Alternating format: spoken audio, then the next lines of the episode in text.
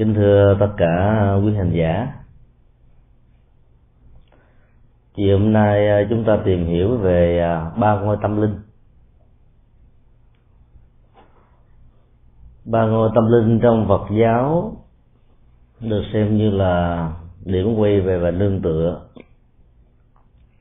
của tất cả các hành giả, bất luận là người xuất gia hay là người tại gia.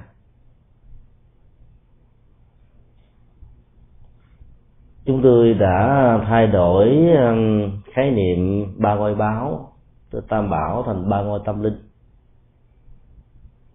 Rồi bởi vì um, khái niệm ba ngôi báo đó, nó như là một biểu tượng. Và muốn hiểu biểu tượng đó chúng ta phải giải mã.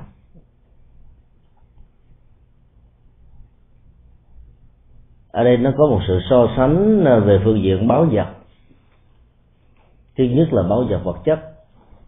Sau đó là báo vật về à, đời sống à, tinh thần. Khái niệm về báo vật vật chất như là ngọc ngà châu báu ai cũng biết ai cũng hiểu. Và đề cập đến à, ba ngôi tâm linh như là ba ngôi báo vật đó. Người ta dễ dàng hình dung. Nhưng uh, tiến trình của sự hình dung đó nó đòi hỏi đến các kỹ năng do đó chúng ta dùng à, khái niệm trực tiếp đó là ba ngôi tâm linh để cho mọi tầng lớp mọi thành phần có thể dễ dàng hiểu được.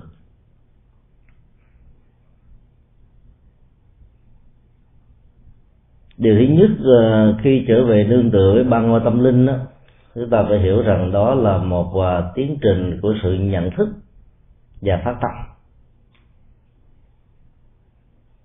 Ở đây sự quay về về nương tựa nó khác hoàn toàn với các tôn giáo. Ở chỗ là các tôn giáo thường có những uh, lời khuyến giải mang tính cách bắt buộc. Chẳng hạn như uh, ở các quốc gia thuộc về thế giới thứ ba sự nghèo và đói đó trở thành như là cái mối quan tâm hàng đầu của con người. Và để mở đường đạo ở các quốc gia này các tôn giáo nhất thần đặc biệt như là thiên chúa giáo và um, tin lành đó, đã chiêu dụ quần chúng bằng con đường theo đạo có gạo mà ăn tức là đến với uh, ngôi chúa đó là để uh, có được cái công ăn việc làm, gia tài sự nghiệp, phương tiện, vật chất, vân vân đó. Trong suốt thời gian ở đảo để chờ ờ, cơ hội được tái định cư ở một nước thứ ba. Tất cả ờ, những vị ờ, phật tử đi vượt biên đó, đã từng được tiếp xúc với các cách thức truyền đạo, tiếp xúc với ngôi chúa thông qua con đường kinh tế, như là những sự hỗ trợ rất là cần thiết ở trong giai đoạn đầu. Tuần lễ trước khi chúng tôi có mặt ở trên thành phố Philadelphia. Chúng tôi đã được thỉnh mời về một gia đình mà gia đình này đó mười mấy người con đều là những người phật tử. Bà mẹ thế hệ con và thế hệ cháu đều là phật tử. Nhưng rồi à, có hai người anh trai trong gia đình đã đi theo đạo tinh lọc, vì lý do là trong thời gian được sự trợ giúp ban đầu đó. Cái ơn nghĩa của con người đã làm cho người ta quấn quýt và có buông được lắm. Cứ nghĩ rằng là lúc đầu nhà thờ giúp mình, nhờ có nhà thờ mình có được chén cơm manh áo như ngày hôm nay. Mà bây giờ mình không theo á, thì nó trái với đạo lý con người. Quan niệm đó đã làm cho người ta theo đạo bằng tình cảm. Và từ bỏ tôn giáo gốc của mình á cũng vì con đường tình cảm. Trong khi đó, trong thế giới ờ, của phương tây, người ta đang dần dà từ bỏ đạo gốc của họ vì ờ, chất liệu tâm linh ở trong các quyển kinh thánh nó lại không có chiều sâu và đủ cái sức hấp dẫn cho con người theo đuổi để giải quyết các vấn nạn ở trong đời sống và đặc biệt là về phương diện cảm xúc và tinh thần khi mà từ bỏ tôn giáo gốc thì à, rất nhiều người à, có đạo này đã tìm đến đạo phật như là những viên kim cương và ngọc báo. Họ thấy rất rõ trong kinh tạng bali của đức phật. Và một số thì tiếp xúc qua kinh điển đại thừa, một số tiếp xúc qua con đường à, của phật giáo tây tạng, một số tiếp xúc qua con đường thiền quán. Nói chung là dù tiếp xúc theo con đường nào thì à, người phương tây đến với đạo phật, phần lớn là thông qua con đường tuệ giác. Và các ngôi tâm linh trong phật giáo có giá trị hỗ trợ để giúp cho họ tháo gỡ được những bế tắc từ ngàn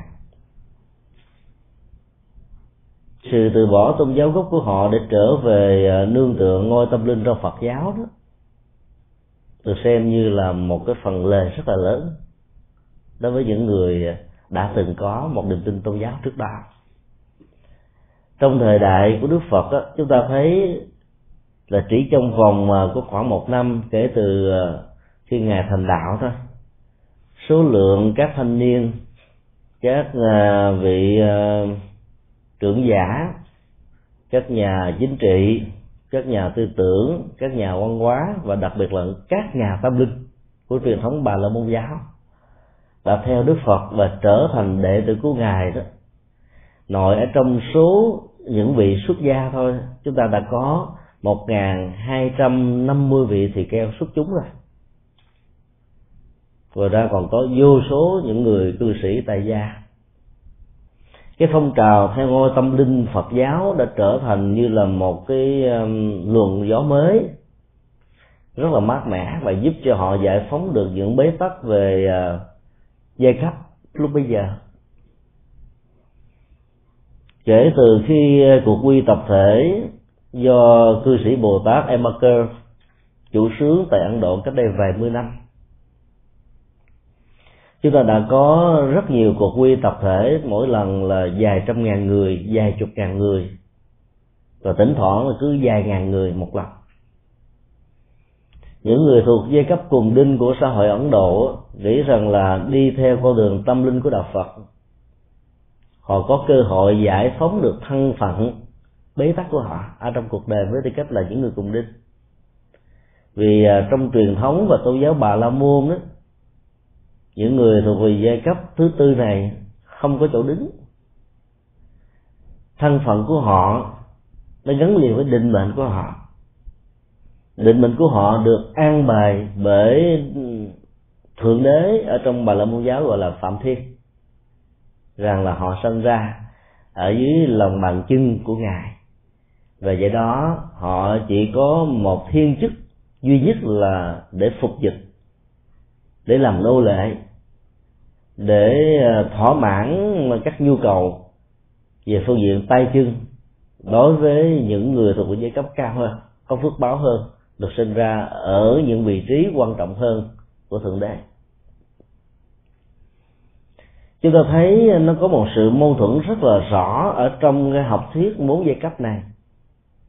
Chủ yếu những người dựng học thuyết đó lên là để tạo quyền lợi kinh tế về cho phía thiểu số. Ở đây là những nhà à, cai trị quốc gia và những nhà tôn giáo. Cai trị quốc gia tức là vua chúa tôn giáo ở đây là bà la môn một bên đó nắm về quân sự, kinh tế, một bên đó nắm về đời sống, giáo dục và tinh thần. Hai phần là thượng tầng kiến trúc này đã khống chế hoàn toàn đời sống tâm linh và tôn giáo cũng như văn hóa và tri thức của người ấn độ lúc bấy giờ. Đức phật đã thấy rất rõ cái sự ờ, sai lầm trong cái ờ, cấu trúc bốn giai cấp như vậy. Và ngài đã xóa bỏ nó bằng ờ, con đường tâm linh, giới thiệu cho tất cả mọi người thấy rất rõ rằng cái giá trị tâm linh phật như là một giác ngộ trên nền tảng của tự lực. Pháp là con đường dẫn lối cho chúng ta trong cuộc đời, được cô động lại qua hai nguyên lý, giống như là đôi cánh chim, đó là tuệ giác và tình thương. Và tăng là một đoàn thể đẹp, đi trên con đường an vui và hạnh phúc từ bỏ những ờ, khoái lạc giác quan để tìm kiếm những ờ, giá trị an vui tĩnh tại. Và nhờ đó đó đã đóng góp vào giới thiệu Phật pháp cho những con người hữu duyên đối với đạo Phật. Cho nên ờ, các cuộc quy tập thể đã được diễn ra thường xuyên, đặc biệt là vào những dịp lễ Phật đản. Để con người có cơ hội làm mới chính mình thay đổi cả một vận mệnh khác nhau. Nếu chúng ta làm một cái so sánh nhỏ về à, sự đổi đạo từ các tôn giáo như là đạo Phật, đạo Khổng, đạo Lão và các tôn giáo khác qua đạo Thiên Chúa và Tin lành so với sự đổi đạo của các tôn giáo khác đối trở thành là một người Phật tử đó thì đã có sự khác biệt như thế này là những người đi theo đạo Phật là không hề nhận được bất kỳ một sự hứa hẹn nào về à, sự thịnh vượng kinh tế, cũng như là sự hỗ trợ nào. Và ở đây à, họ chỉ được à, phân tích, hướng dẫn về một đời sống nội tâm rất là phong phú. Để trên nền tảng của đời sống nội tâm đó đó, họ tin rằng là mỗi một con người có một tiềm năng giác ngộ rất lớn được gọi là phật tính và có một năng lực để vượt qua tất cả những nỗi khổ niềm đau được gọi là pháp tính. Rồi bên cạnh đó là có một cái tiềm năng để sống một cách hòa hợp, an vui, tự tại, dung thông với tất cả mọi người trong cuộc đời. Không có chiến tranh, không có hận thù, không có khổ đau. Đó gọi là tăng tính. Nhờ tin vào ba năng lực có sẵn ở trong mỗi một con người như vậy đó, mà rất nhiều người thuộc về giai cấp cùng đinh của xã hội ấn độ đã đến với đạo phật và họ đã thành công trong việc giải phóng cái thân phận nghèo cùng khó khăn của bản thân mình và của những người thân. Trong khi đó, những người phật tử mà không hiểu được phật pháp một cách có chiều sâu, tức là chỉ hiểu đạo phật qua cái lớp vỏ của tín ngưỡng đấy, như là lễ bái tụng niệm bái sám, nói chung thì à, sẽ có rất ít cơ hội để hiểu, thẩm thấu được giáo pháp của đức phật. Và do đó, trong những cái cuộc khuyến dụ khi mà cái hoàn cảnh kinh tế mình đang lâm vào một tình trạng éo le nhất ở trong cuộc đời, thì cái tình người sẽ làm cho chúng ta phân vân, giữ lấy đạo gốc hay là từ bỏ đó. Nhiều người đã đặt ra một cái dấu hỏi lớn như vậy và tự trả lời với mình rằng là đạo nào cũng dạy con người lánh giữ làm lành không theo đạo Phật mà theo các đạo khác mà giữ được cái ờ, cái nguyên tắc đạo lý như vậy thì cũng tốt thôi. Rồi tự an ủi, rồi sau đó họ mới so sánh đối chiếu, tìm hết các dữ liệu tâm linh, dữ liệu văn hóa, dữ liệu đạo đức ở trong đạo phật mà mình đã được học hỏi. Rồi họ so sánh với các dữ liệu mới này thì họ thấy, ủa có không có gì khác nhau. Bởi vì họ chưa từng học mà, rồi sao có chiều sâu được và do đó đánh đồng cả hai là một từ đó đã có khuynh hướng từ bỏ đi một cái mảng vô cùng quan trọng trong đời sống và sinh hoạt thường nhật của mình.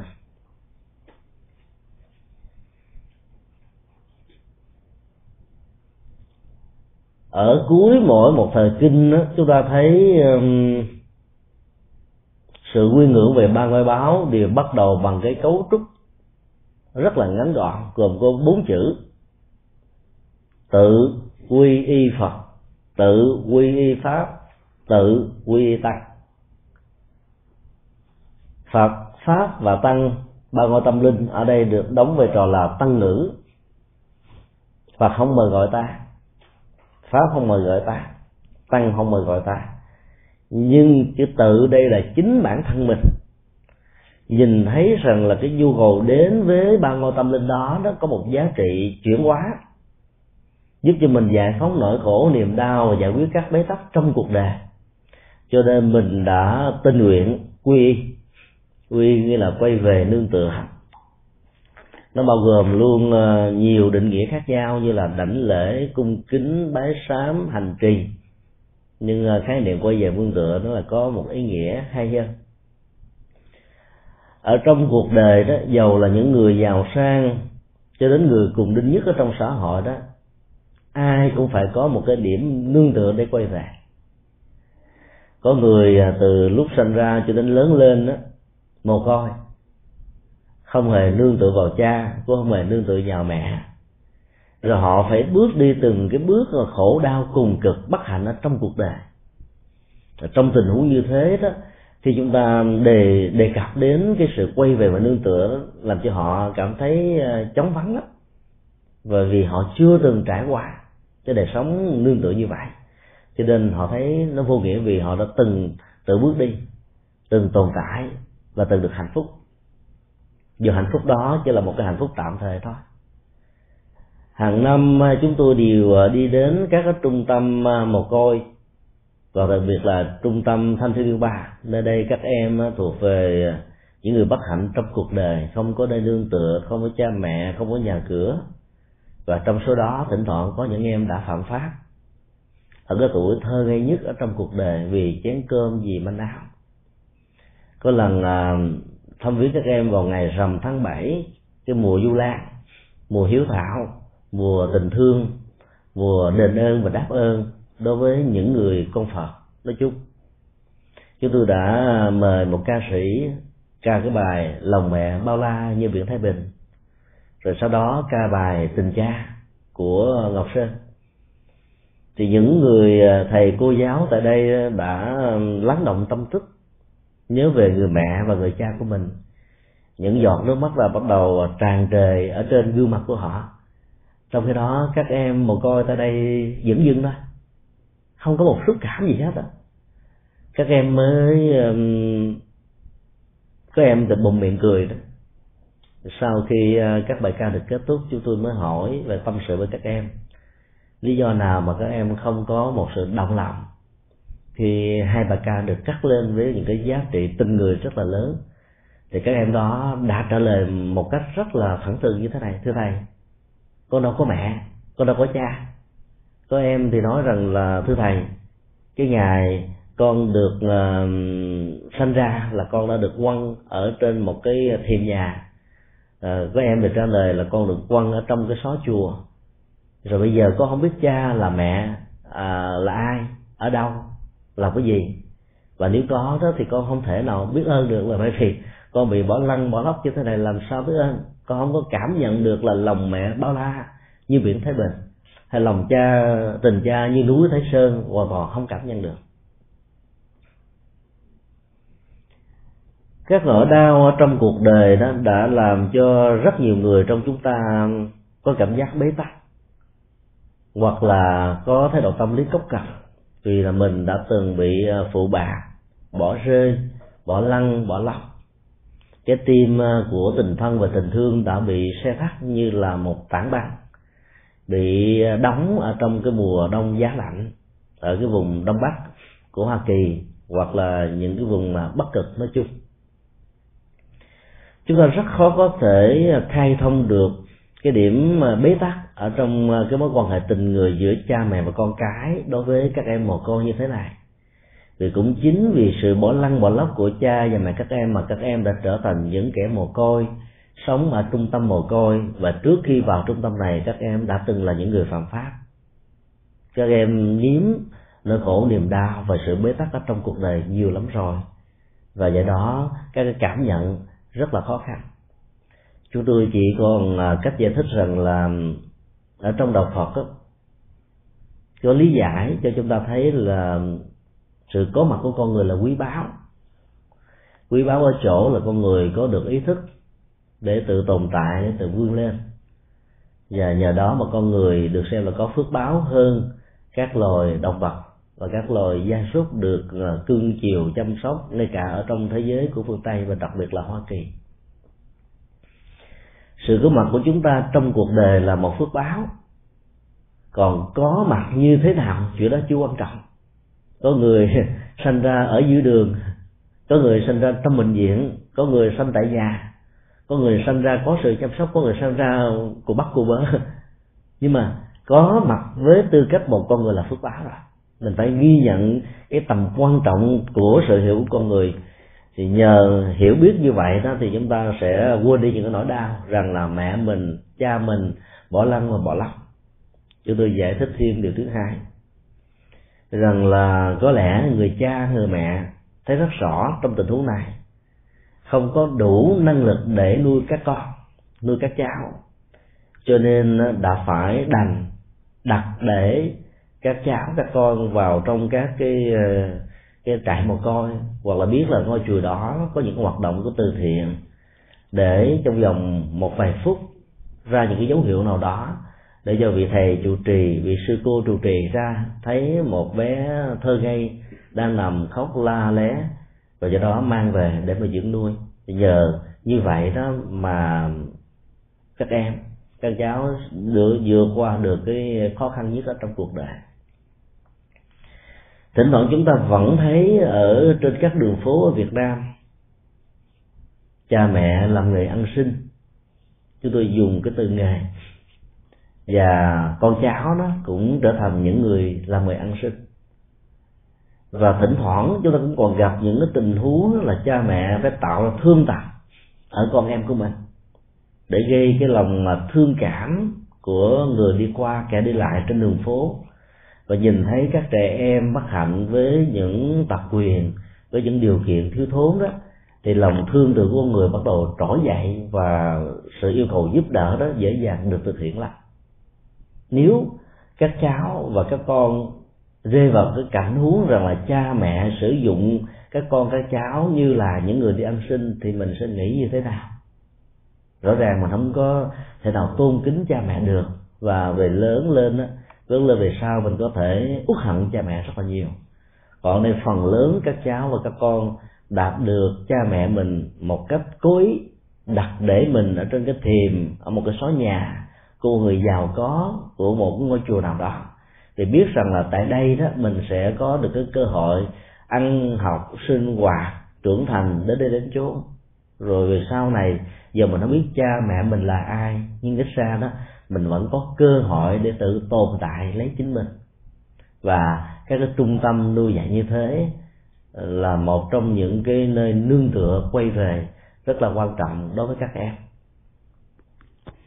Chúng ta thấy là hầu như um, tất cả chúng ta đều uh, có một cái nhu cầu nương tựa một cái gì đó. Có người nương tựa vào danh, có người nương tựa vào địa vị chức tước, quyền thế có người nương tựa vào kinh tế, có người nương tựa vào cha, vào mẹ, vào ông, vào bà. Có người nương tựa vào những người thân với tính cách là anh em, bà con. Có người nương tựa vào người tình, người nương tựa vào người vợ hay là người chồng. Hầu như là chúng ta cứ cố bám lấy một cái gì đó để làm điểm quay về và nương tựa.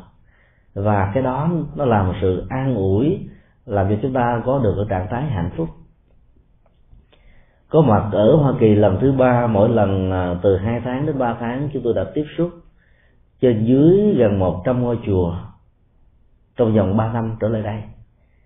Và cũng tiếp xúc được rất nhiều à, các thành phần Phật tử khác nhau.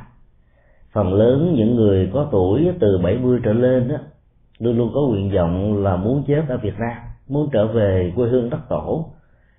Khi hỏi lý do tại sao à, các bác mà có nhu cầu như vậy thì phần lớn đều trả lời giống nhau là ở bên xứ Mỹ này buồn quá. Ở cái tuổi già rất là cô đơn. Thì con cháu ngày nào cũng đi làm từ sáng cho đến chiều tối. Rồi à, người cha, người mẹ với tư cách là người giữ gia đình đó ở một mình thôi. Đối diện với một cái không gian rất là to và trống vắng hoàn toàn. Làng sớm thì không có tình làng và nghỉ sớm không ai tâm sự trao đổi, giao du, sinh hoạt. Đối thoại với nhau. Và mọi người phải đóng mình ở trong một cái không gian rất rộng và to như thế này.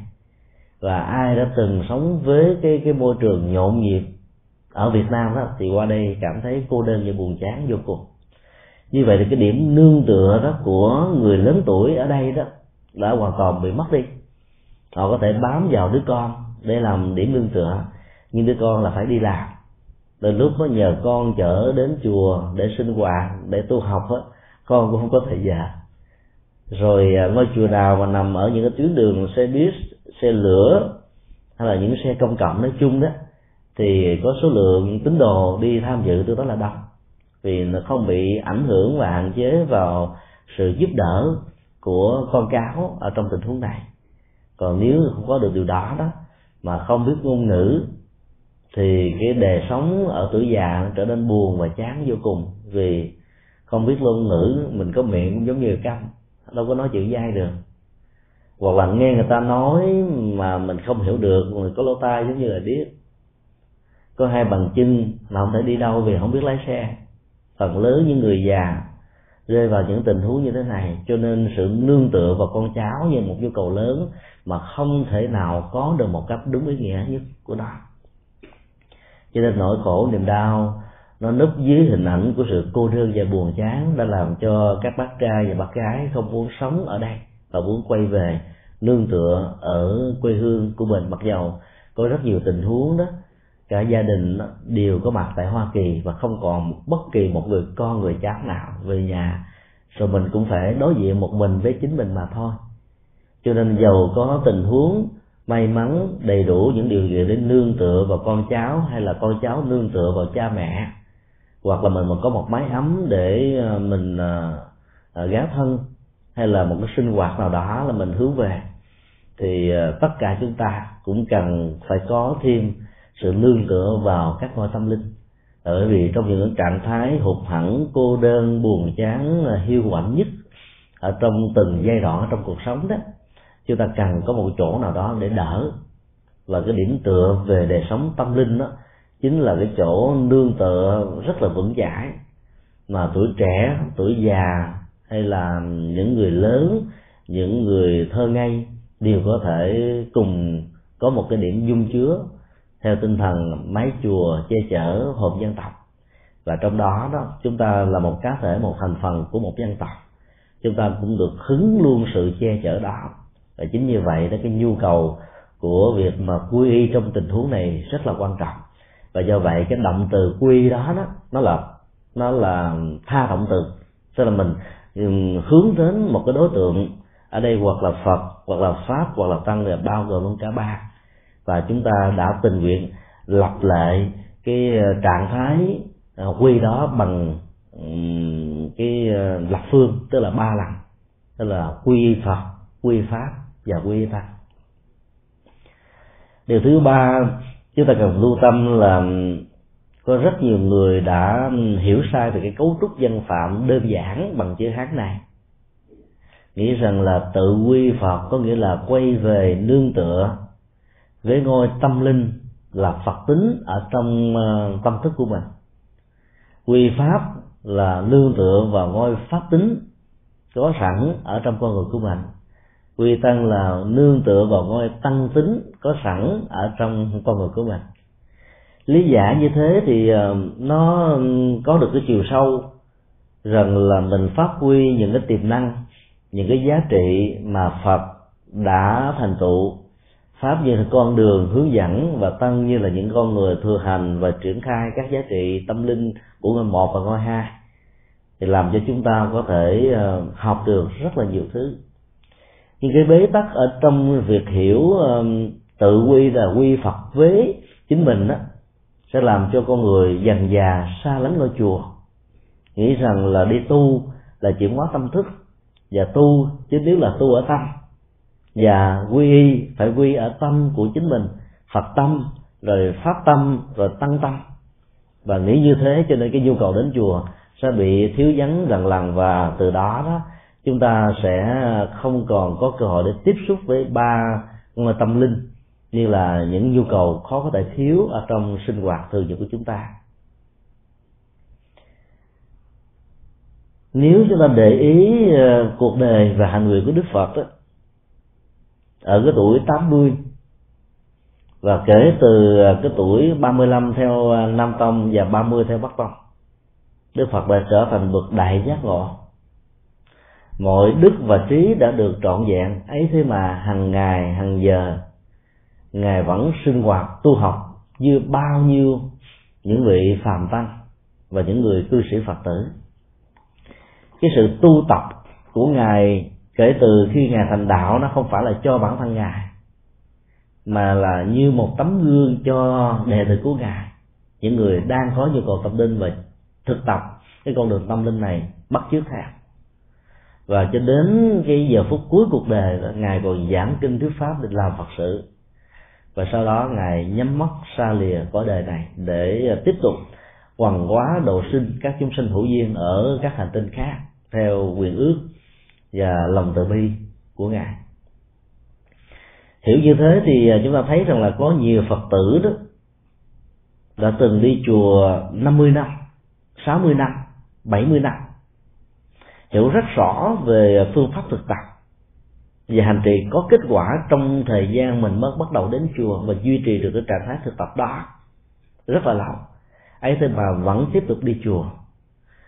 Và chúng ta hiểu đi trong tình huống này không phải là đi cho bản thân người đó mà đi cho con cho cháu vì mình làm tấm gương mà. Nếu cha mẹ ông bà mình, mình không đi thì con em mình đâu có phương tiện đâu có cơ hội đâu mà đi và do đó chúng có thể đi vào những rạp cd đi vào những cái sinh hoạt vui chơi giải trí.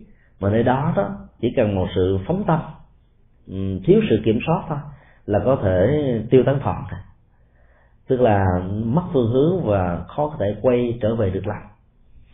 Những cái ngôi chùa mà nơi đó có sự sinh hoạt phong phú, thích hợp cho những người lớn tuổi, những người trẻ, và có những cái sinh hoạt à, mang tính cách là giới tính cũng như là mang tính cách lứa tuổi đó, thì chúng ta thấy là các thành phần trong xã hội sẽ đến với ngôi chùa này nhiều hơn. Có mặt rất nhiều ngôi chùa. Tại Hoa Kỳ thì chúng tôi có một ấn tượng về chùa Đức Viên ở San Jose. Tháng vừa qua thì chúng tôi đã có cơ hội chia sẻ à, tám bài pháp thoại tại ngôi chùa này về à, tâm thức học Phật giáo. Và thấy sinh hoạt ở đây khá ấn tượng. Ở chỗ đó là ngày chủ nhật đó thì cả ba thế hệ cùng đến chùa ông bà cha mẹ và con cháu. Ở trên chánh điện đó, thì sinh hoạt tâm linh à, tu học và thuyết giảng sáng một buổi chiều một buổi. Còn ở dưới tầng hầm dưới chánh điện đó thì sinh hoạt học về tiếng việt và sinh hoạt với trẻ dành cho gia đình phật tử và các em mới bắt đầu cấp sách đến trường. Do đó cha mẹ và ông bà chở con cháu mình tới đó, nguyên một ngày chủ nhật để cả một gia đình sư hoạt tại đây người lớn thì được tu học Phật pháp. Còn trẻ em và tuổi thơ thì được học tiếng Việt và sinh hoạt với trẻ, sinh hoạt cộng đồng.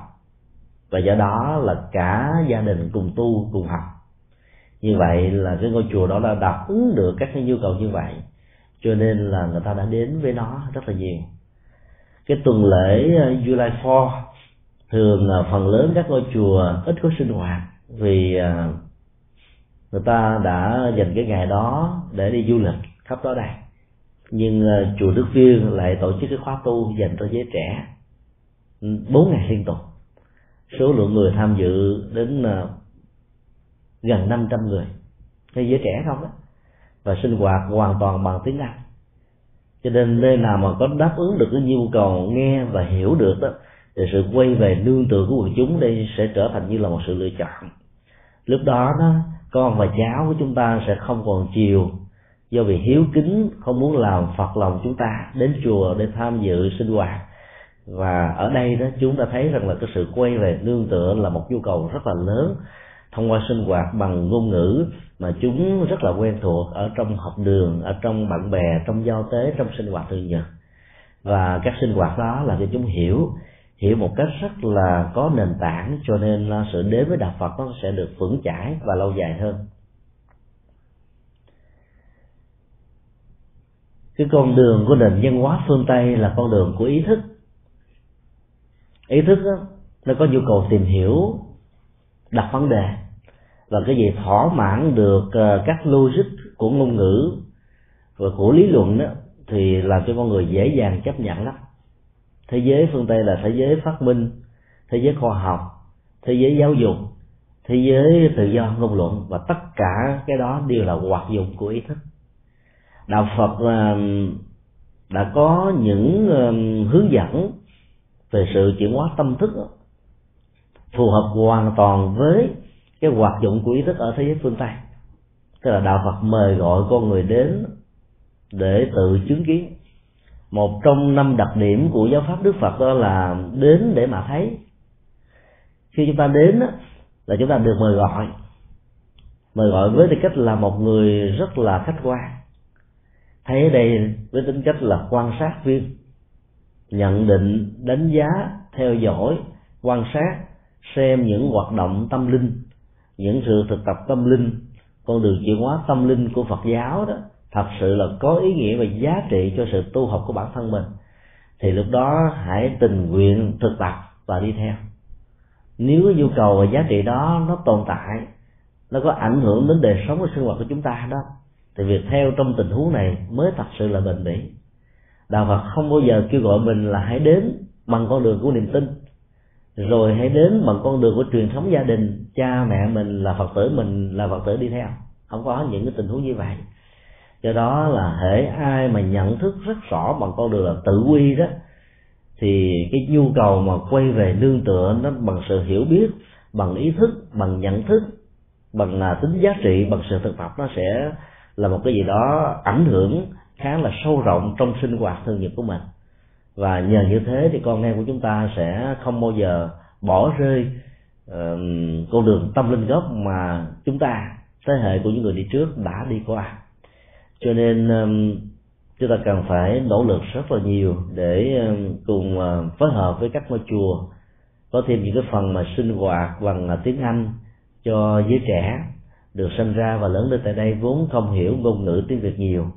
Có thể hiểu trực tiếp à, giáo pháp của Đức Phật bằng cái ngôn ngữ mà chúng đã được lớn lên từ nền văn hóa Hoa Kỳ này.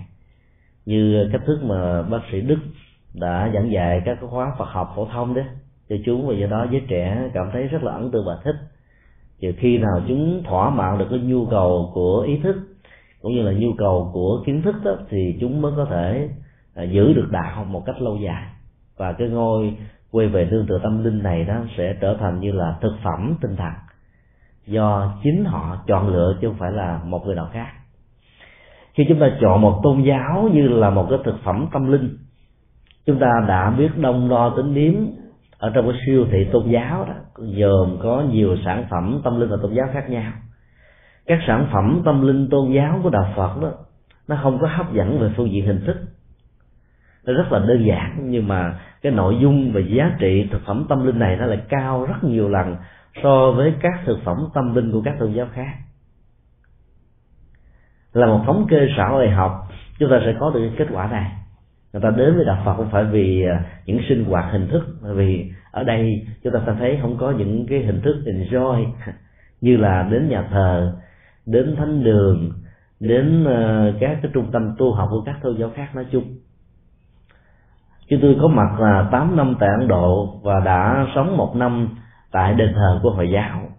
Vì à, cái ký túc xá nơi trường của tôi học đó là nằm ngay trong cái cái đền thờ của Hồi giáo cho nên cả một năm như vậy, chúng tôi đã quan sát và học hỏi được rất nhiều điều về cái cách thức tổ chức của tôn giáo này. Những cái ngày lễ lớn của họ đó, số lượng thanh niên đến ngôi đền đông vô cùng. Hàng ngàn người ngủ ở ngoài cái thiềm và sân chùa, sân đền thôi suốt luôn ba bốn ngày như thế, họ chỉ cần mang một cái tấm trải rồi một cái mền thôi đến đó để tu học. Hàng ngàn người như thế. Các phương tiện sinh hoạt vệ sinh ở tại ấn độ rất là thiếu thốn. Ấy thế mà họ bất chấp và sống như vậy và xem đó như là nhu cầu của hạnh phúc. Giới trẻ và đặc biệt là thanh niên nam đông lắm. Chúng tôi vào uh, những cái trung tâm tu học của ấn độ giáo và thấy giới trẻ và uh, thanh niên cũng rất là đông. Và đại đa số cũng là người nam còn ờ, ở các cái nơi mà sinh hoạt của những người theo thiên chúa giáo và tinh lành thì chúng ta biết rồi, thành phần nào cũng có, cả một gia đình. Già trẻ lớn, bé, nam, nữ đều có mặt cả. Chỉ có đạo phật là vì mình chủ trương, là tự do và dân chủ thật sự. Cho nên là cha mẹ không có bắt buộc con em, không có hướng dẫn con em. Chỉ khuyến tấn là con em mình có đi, không đi thì thôi.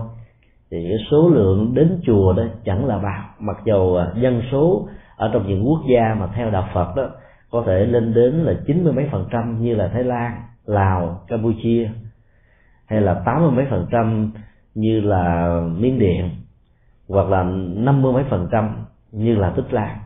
Còn Việt Nam đó trước năm 75 nó thống kê cho thấy là có khoảng 85% dân số là Phật tử. Bây giờ sau 35 năm sau 30 năm thôi kể từ năm 1975 thì số lượng Phật tử đó đã còn giảm xuống khoảng chừng à, 46 47 phần trăm thôi. Cái số lượng giảm sút về à, phật tử như thế này là một điều rất là quan ngại cho những người à, lãnh đạo phật giáo ở trong nước. Cái bối cảnh xã hội đã làm cho người ta bỏ đạo rất là nhiều. Vì sau những năm 75 đó, việc đi chùa và tham dự các sinh hoạt tôn giáo đó mặc dầu không bị cấm kỵ về phương diện nhân bản và pháp lý, nhưng trên thực tế đó, nó có rất nhiều khó khăn làm cho người ta không dám đến. Là những người đi theo đảng, hay là sinh hoạt ở trong đảng đó, mà đến ờ, chùa để thắp hương, lễ bái, hay là trở thành một phật tử như là một điều cấm kỵ, họ có thể bị trở ngại về công ăn, việc làm, về ờ, vai trò vị thế xã hội. Cho nên người ta phải giấu đi cái tâm tích của mình, hoặc là từ bỏ cái tâm tích đó trong các cái tờ kê khai xử lý lịch nó có cái một để tôn giáo đó phần lớn đó, người ta đã ý thức về chuyện rắc rối về phương diện xã hội này. Cho nên ta để là không có tôn giáo hoặc có nhiều người ta để là đạo thờ ông bà. Chính vì vậy mà cái thống kê xã hội học về đạo phật nó khó có thể chuẩn xác như là thống kê ở các quốc gia khác lắm. Ví dụ khi thống kê cho thấy là chỉ có 46% là phật tử không có nghĩa là trên thực tế nó chỉ có 46% nó có thể là 56, 66 hay là một con số nào đó. Vì phần lớn người ta sợ ảnh hưởng đến công an việc làm của mình nên đã giấu tung tích của mình ở trong một cái quốc gia mà sự tinh hoạt về tín ngưỡng và tôn giáo nó chưa được quan niệm như là một cái gì đó rất là dân chủ và bình thường. Thì cái nhu cầu um, kê khai như vậy đó nó làm cho người ta trở nên rất là dày dặn nhiều sau đi nữa, chúng ta vẫn phải thừa nhận là cái số lượng tín đồ đã giảm sút khá đáng kể ở những quốc gia thuộc về thế giới thứ ba. Khi mà kinh tế như là một nỗi ám ảnh và điều mà họ hướng đến quay về đó phần lớn là giải quyết cái bế tắc của chén cơm manh áo, nơi cư trú, sinh hoạt và đời sống, vân vân. Cho nên họ không còn thời giờ để chăm sóc cho những ngôi tâm linh và vốn rất là cần thiết và cần phải đồng hành ở trong sinh hoạt thường nhật như vậy, khi chúng ta được mời gọi đến để mà thấy đó, chúng ta đến bằng ý thức, đến bằng nhận thức, đến bằng à, trí tuệ. Và do đó là một cái so sánh về giá trị của ngôi tâm linh trong Phật giáo đối với các tôn giáo khác thì chúng ta thấy nó khác nhau cả trời lẫn vực. Nhà bác học Einstein của thế kỷ 20 đã nghiên cứu rất nhiều tôn giáo khác nhau. Ngay cả tôn giáo gốc, ông theo, ông không hề khen tặng và ông còn viết Ờ, những tác phẩm đã nói lên cái lý do từ bỏ tôn giáo của mình. Ông lại phát biểu về đạo phật rất là ấn tượng.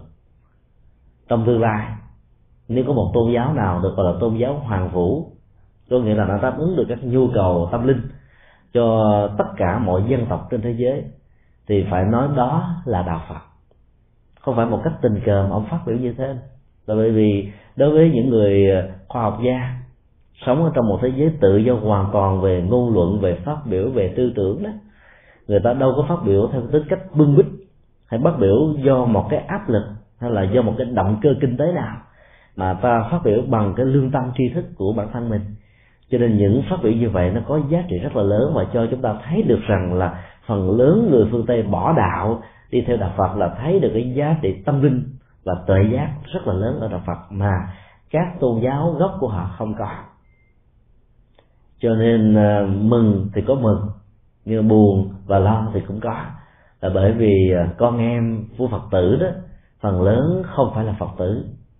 Chúng tôi đã thấy rất rõ cũng giống như các vị đã trải nghiệm qua những cái khó khăn như vậy ở trong gia đình của từng bản thân mình. Có gia đình đó, chồng là phật tử mà vợ đó là theo một tôn giáo khác cho nên việc đi chùa của ông chồng bị trở ngại phần lớn các gia đình đó, người vợ và những đứa con gái là phật tử cha và những đứa con trai là không có theo đạo và theo các tôn giáo khác. Cho nên cũng trở ngại cho sự tu học và hành trì.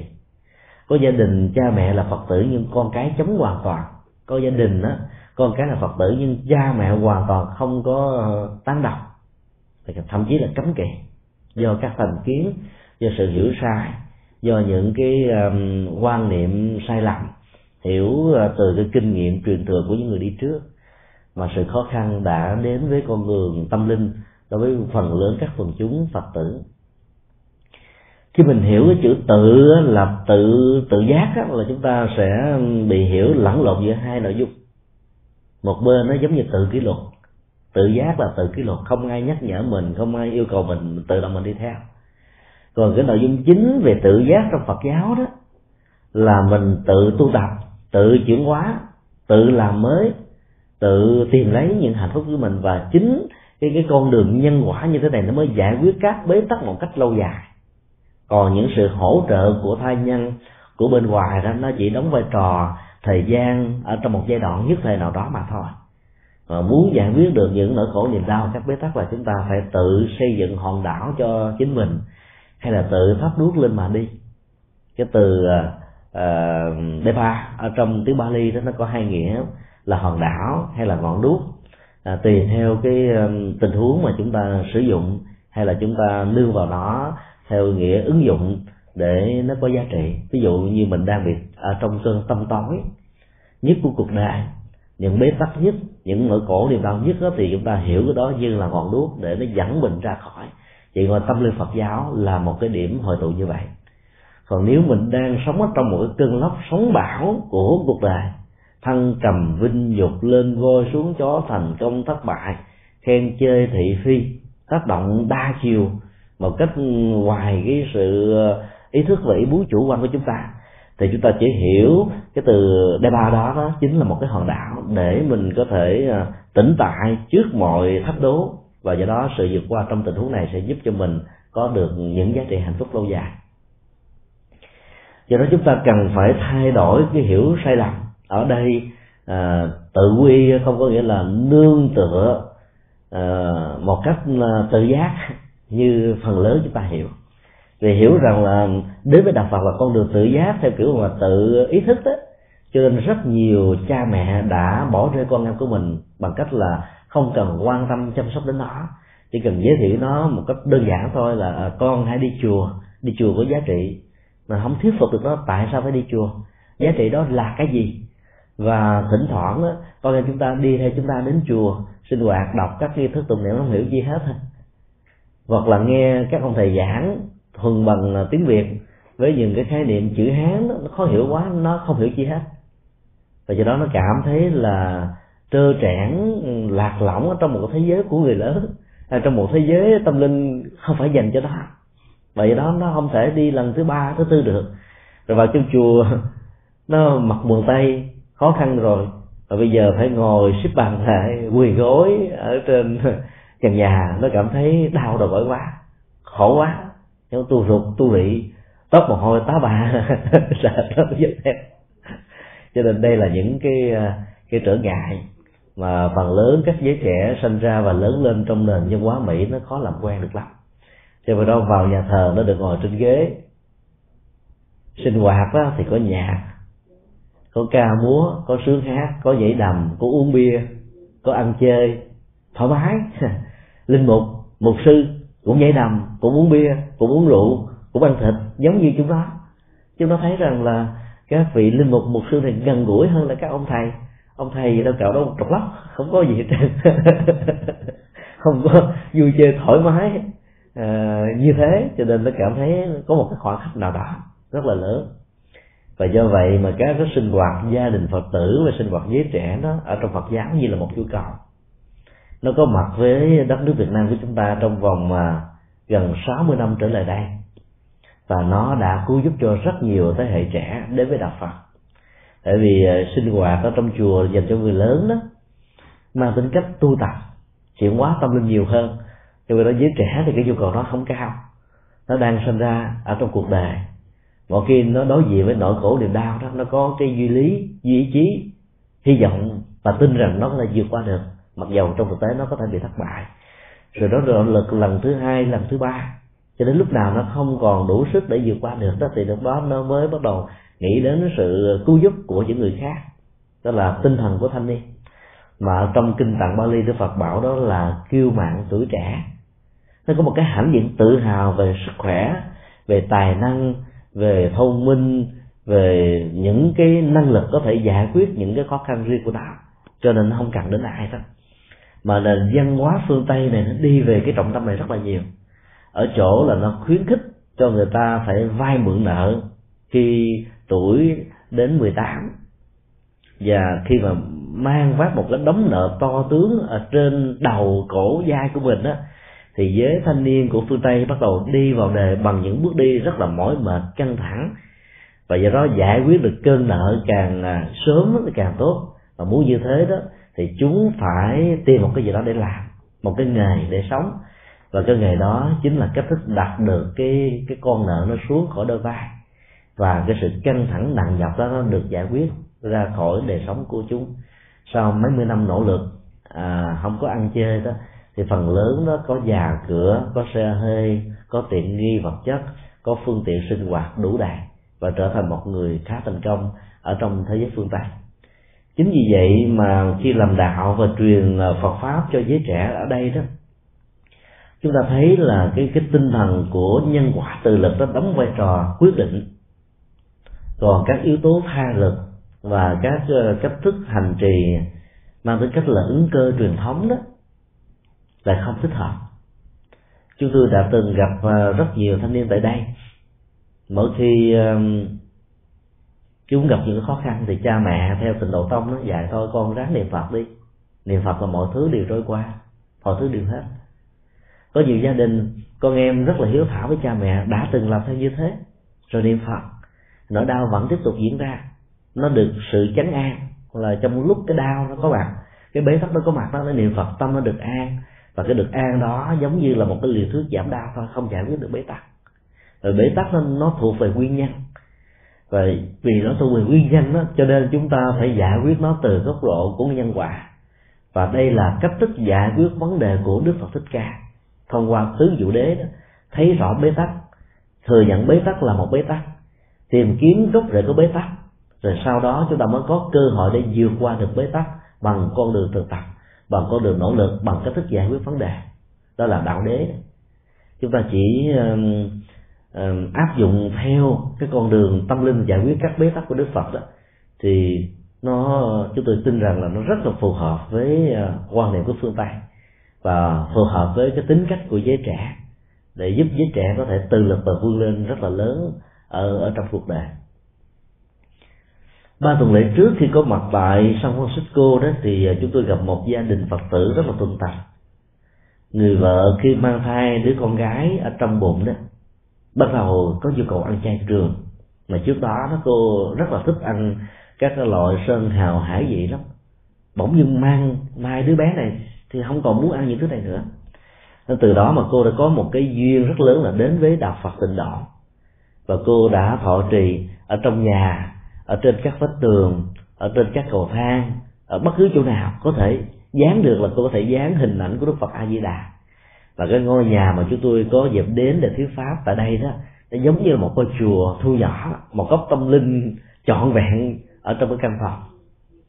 Và đứa con đó đã được sinh ra ở trong một cái hoàn cảnh như thế.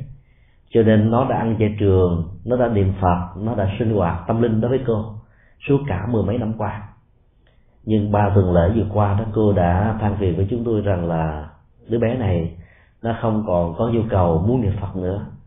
Nó không còn có nhu cầu ăn chay trường nữa. Nó buồn, nó khổ, nó khóc, nó năn nỉ. Nó yêu cầu má nó hãy cho nó ăn mặn và đừng có buộc nó phải niệm phật. Chúng tôi hỏi là lý do tại sao mà nó có một sự thay đổi đột ngột như thế này? Thì cô nói là mỗi ngày đó, cô ờ, tụng sáu thời khóa và đứa bé này nó cũng buộc bụng sáu tài khóa theo. Mỗi ngày cô niệm biết bao nhiêu là làm chuỗi và cô cũng yêu cầu nó làm như vậy. Chúng tôi nói tại vì cô tu quá quá tải. Tu rất rất cổ kiệu. Tu rị tu rục mà. À, tu dữ quá cho nên nó dẫn đến cái tình trạng bảo hòa. Và nhất là tuổi trẻ nó, nó càng phải có thời gian để hưởng thụ để sống để sinh hoạt. Và cái nhu cầu của con người tại gia đó đâu phải là giải thoát đâu phải là chứng thánh đâu phải là thoát khỏi sanh tử và luân hồi, mà chỉ làm thế nào để có được hạnh phúc, để có được phước báo, để sống bình an ở trong ờ, hạnh phúc, ở trong thái bình, ở trong thịnh trị, ở trong các phương tiện đủ đầy để có thể làm việc đó cho thai nhân và cho cộng đồng? Phần lớn, một số người phật tử bị ngộ nhận ở trong tình huống này. Kể từ khi biết đạo phật rồi đó, y hệt như là một người tu còn thậm chí ờ, còn tu rất cô kiểu hơn thầy tu thiệt. Nữa do đó buộc con em mình làm như thế thì nó thấy tu rất cô kiểu này nó nuốt không vô nó trôi không nổi. Và do đó dần già nó có cảm giác nhàm chán. Vì chưa thấy chứng đắc vì chưa thấy những giá trị à, hiện thực nào đã xuất hiện đối với nó bởi vì nó không hề hiểu à, trong sự hành trì và do vậy sự hành trì đó nó không có những bước đi một cách vững chãi và thảnh thơi. Cho nên sự quay về và nương tựa như thế, nó là không có được cái à, độ bền và độ lòng. Hiểu ra là kể từ khi mang thai và sanh đứa bé này 13 năm qua đó là cô không còn đi làm kinh tế nữa. Cô nương tựa kinh tế vào người chồng. Cô bỏ hết các công việc làm ăn. Mà hàng ngày đó, trước khi đến với đạo phật thì cô làm ăn rất giỏi tạo ra kinh tế rất là giỏi. Và khi sai mê phật pháp rồi cô mua hết tất cả. Cái đó chúng tôi cho rằng là một ờ, một sự hiểu lầm. Hiểu lầm ở chỗ đó là cô ta đang đóng vai trò là một người tu. Trong khi đó, tư cách của mình là một người tại gia. Chúng ta thấy đức phật đã phân định rất rõ về hai con đường. Con đường tại gia là con đường phước báo và hạnh phúc. Con đường xuất gia là con đường tâm linh và giải thoát ai có nhu cầu nào thì đi theo con đường đó.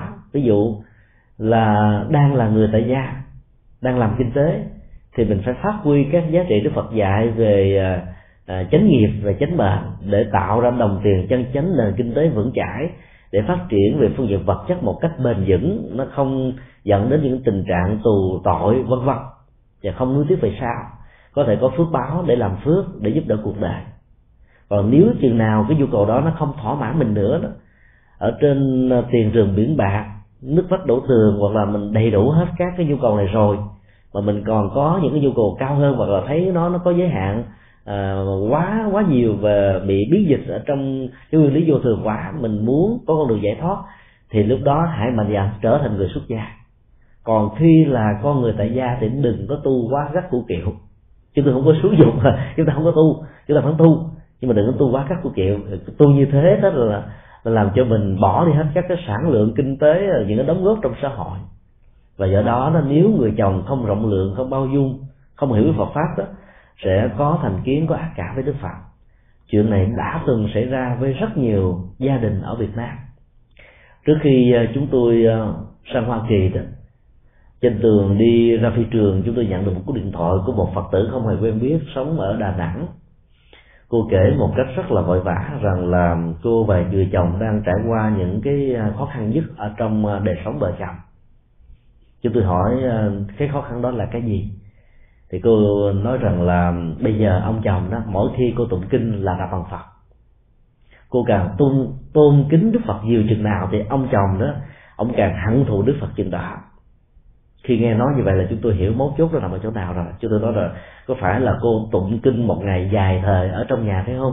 Cô nói đúng rồi. Ngày nào cô cũng tụng. Sáng bê lăng nghiêm, trưa cúng ngọ, chiều là công phu chiều để cúng cô hồn, và tối là thờ tịnh độ. Đó, vậy là cô biến cái ngôi nhà trở thành ngôi chùa.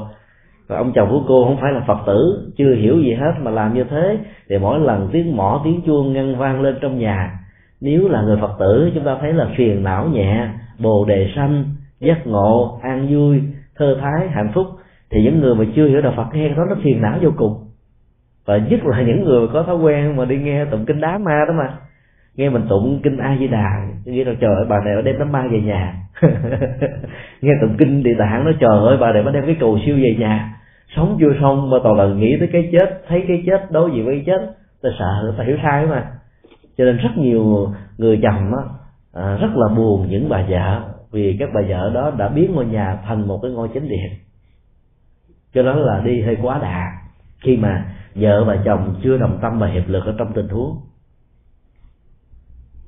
Do đó là người phật tử tại gia thì mỗi ngày chúng ta chỉ cần có một thời kinh là đủ rồi. Chúng tôi hỏi thêm thì mới biết rằng là kể từ khi mà đi đến chùa và tu học rồi đó, bà đã ờ, không còn dành thời gian nhiều cho ông như trước đây nữa. Một ngày bốn thời kinh. Như vậy là mất hết bốn tiếng mà. Sinh hoạt gia đình chỉ có 8 giờ mà mình đã hết bốn tiếng dành cho ông Phật rồi thì ông chồng ông phải ghen phải ganh thôi. Mỗi lần mà bà đến và kính ông Phật, thì ông chồng ông thấy trời mình là vô vị. Mình không có ý nghĩa. Mình trở thành bình thường. Mình bị bà này bà khinh. Mình bà không còn được coi trọng như trước đây nữa. Cho nên ông ghen, ông ganh, ông tức, ông sân, ông hận, thì mình lại gián tiếp tạo nghiệp cho ông. Rồi bà nói là, con nghe nhiều bạn đạo nói là thôi, ráng ráng mà nhẫn chịu đi, thời gian nó sẽ trôi qua cái đó là nghịch cảnh, là ma chướng á. Này ráng mà làm thì nó sẽ hết. Con ráng con làm làm riết rồi bây giờ mỗi lần con ngồi niệm phật đó là ông chồng con cầm cái cái bàn phật ông đặt xuống. Rồi ông lấy cái hình phật ông bỏ dưới chân ông đó là tôn kính của mày nè, tôn kính của mày nè. Ông dẫm đặt lên mà cổ cứ ngồi niệm phật niệm phật như thế. Tôi nói là cô tu sai rồi. Và chúng tôi đã đề nghị cô là đừng có đi quá đà như vậy. Mỗi ngày một thời kinh thôi vấn đề ở chỗ là tụng kinh là để hiểu được ý tưởng hiểu được chân lý hiểu được con đường đạo đức hiểu được ờ, hướng tâm linh để thực tập và hành trì. Chứ không phải tụng kinh như là một cái cơ hội để mình uh, gieo trồng phước báo. Dĩ nhiên là khi tụng kinh có sự tôn kính là chúng ta có được phước báo. Mà mình à, đầu tư về cái này nhiều quá đó thì như sinh hoạt gia đình đôi lúc mình có thể à, bỏ lê đó. Hoặc là mình thiếu đi sự quan tâm sinh hoạt gia đình đối với chồng đối với con thì chồng và con sẽ không cảm thấy hạnh phúc. Và có cái cái, cái ác cảm rằng là kể từ khi mẹ và vợ của mình đi chùa đó thì những cái hạnh phúc trong gia đình nó không còn nữa cho nên họ đã dần dà xa với đạo Phật. Mình càng gần Phật thì những người thân còn lại sẽ xa với Phật. Do đó tiếp cận Phật giáo và thực tập Phật giáo như thế đó mặc dù có một sự quay về lương tựa rất mãnh liệt tha thiết thống thiết vô cùng, nhưng cái giá trị chuyển hóa đó là đã không có mặt được ở trong cái ngôi gia đình như vậy. Chúng ta cần phải lấy cái tinh thần thực tập làm nền tảng. Bởi vì quay người đương tự với ba ngôi tâm linh đó là phải lấy cái này làm nền tảng. Làm sao chứng minh cho người bạn đời của mình, hoặc là vợ hay là chồng thấy được rằng, kể từ khi quy ngưỡng đức phật rồi đó, các cái thói hư tật xấu như là rượu chè, xì ke, ma túy, thuốc lá bia lăn la ở các karaoke các quán bia ôm hay là những cái nơi đầu làng xó chợ đã không còn nữa. Thì một người chồng như vậy quay về nương tự với phật đó sống một cách rất là đạo đức rất là hiền và trở thành một con người mới hoàn toàn trong cuộc đời. Thì làm sao mà bà vợ bà ông ủng, ủng hộ được? Bà mừng nhé bà phải cảm ơn ông phật. Nhờ có ông phật mà ông chồng mình là tái sanh lần thứ hai trở thành một cái người rất là đẹp đẹp còn hơn cái thở ban đầu lưu luyến ấy và do đó là bà vợ bà phải ủng hộ cả hai tay, hai chân thôi. Hoặc là nếu là người vợ mà kể từ khi theo theo theo theo phật rồi đó, thì ông chồng ổng cảm nhận ra được rằng là bà không còn tính cách là sư tử hà đông nữa. Mà trở thành là một người dịu dàng, dễ mến, dễ thương, dễ hỷ xả dễ bao dung, hiểu biết, cảm thông với người chồng, nâng đỡ, chia sẻ với những công việc của người chồng thì ông chồng ông phải cảm ơn ông phật chứ. Thay vì ông phải đi nhờ các ờ, chuyên gia về ờ, tâm lý trị liệu để làm công việc đó cho vợ của mình, chưa chắc làm thành công. Mà bà tự động đưa vào ngôi tâm linh cho nên bà đã học được các cái nghệ thuật chuyển hóa lòng sân, chuyển hóa ờ, sự bực dọc, cao có, khó chịu, nóng nảy, lớn tiếng hay làm xiết làm sòng, vân vân. Và trở thành là cái người hiểu chồng mình nhiều. Thì ông chồng ông mừng quá trời, quá đất số bạn do đó, chúng ta cần phải lấy cái tinh thần chuyển hóa trong sự quay về và nương tựa hơn là các cái hình thức lễ nghi quá nhiều mà nó vốn cần thiết cho người xuất gia hơn là cho người tại gia. Trừ khi nào là cả hai vợ chồng đều đồng tâm hiệp lực, hướng về ba ngôi tam bảo và thấy rằng đó là cái nhu cầu hạnh phúc, thì việc mà tụng kinh một ngày bốn thời không sao. Ok, càng nhiều càng tốt thôi bởi vì nhờ tụng niệm như vậy thì bà vợ bà không còn có thời gian đi shopping. Vào những cái tiệm vàng, tiệm kim cương, thì ông chồng cũng đỡ tốn tiền. Rồi ông chồng ông cùng tụng kinh với bà thì ông không cần phải đi những cái trò chơi mà có thể đánh mất chính ông. Cho nên hạnh phúc ở trong gia đình nó lớn. Và thời gian có mặt ở nhà như vậy là vợ và chồng chăm sóc cho con cái nhiều hơn nữa. Nó là một cái, cả một cái hạnh phúc.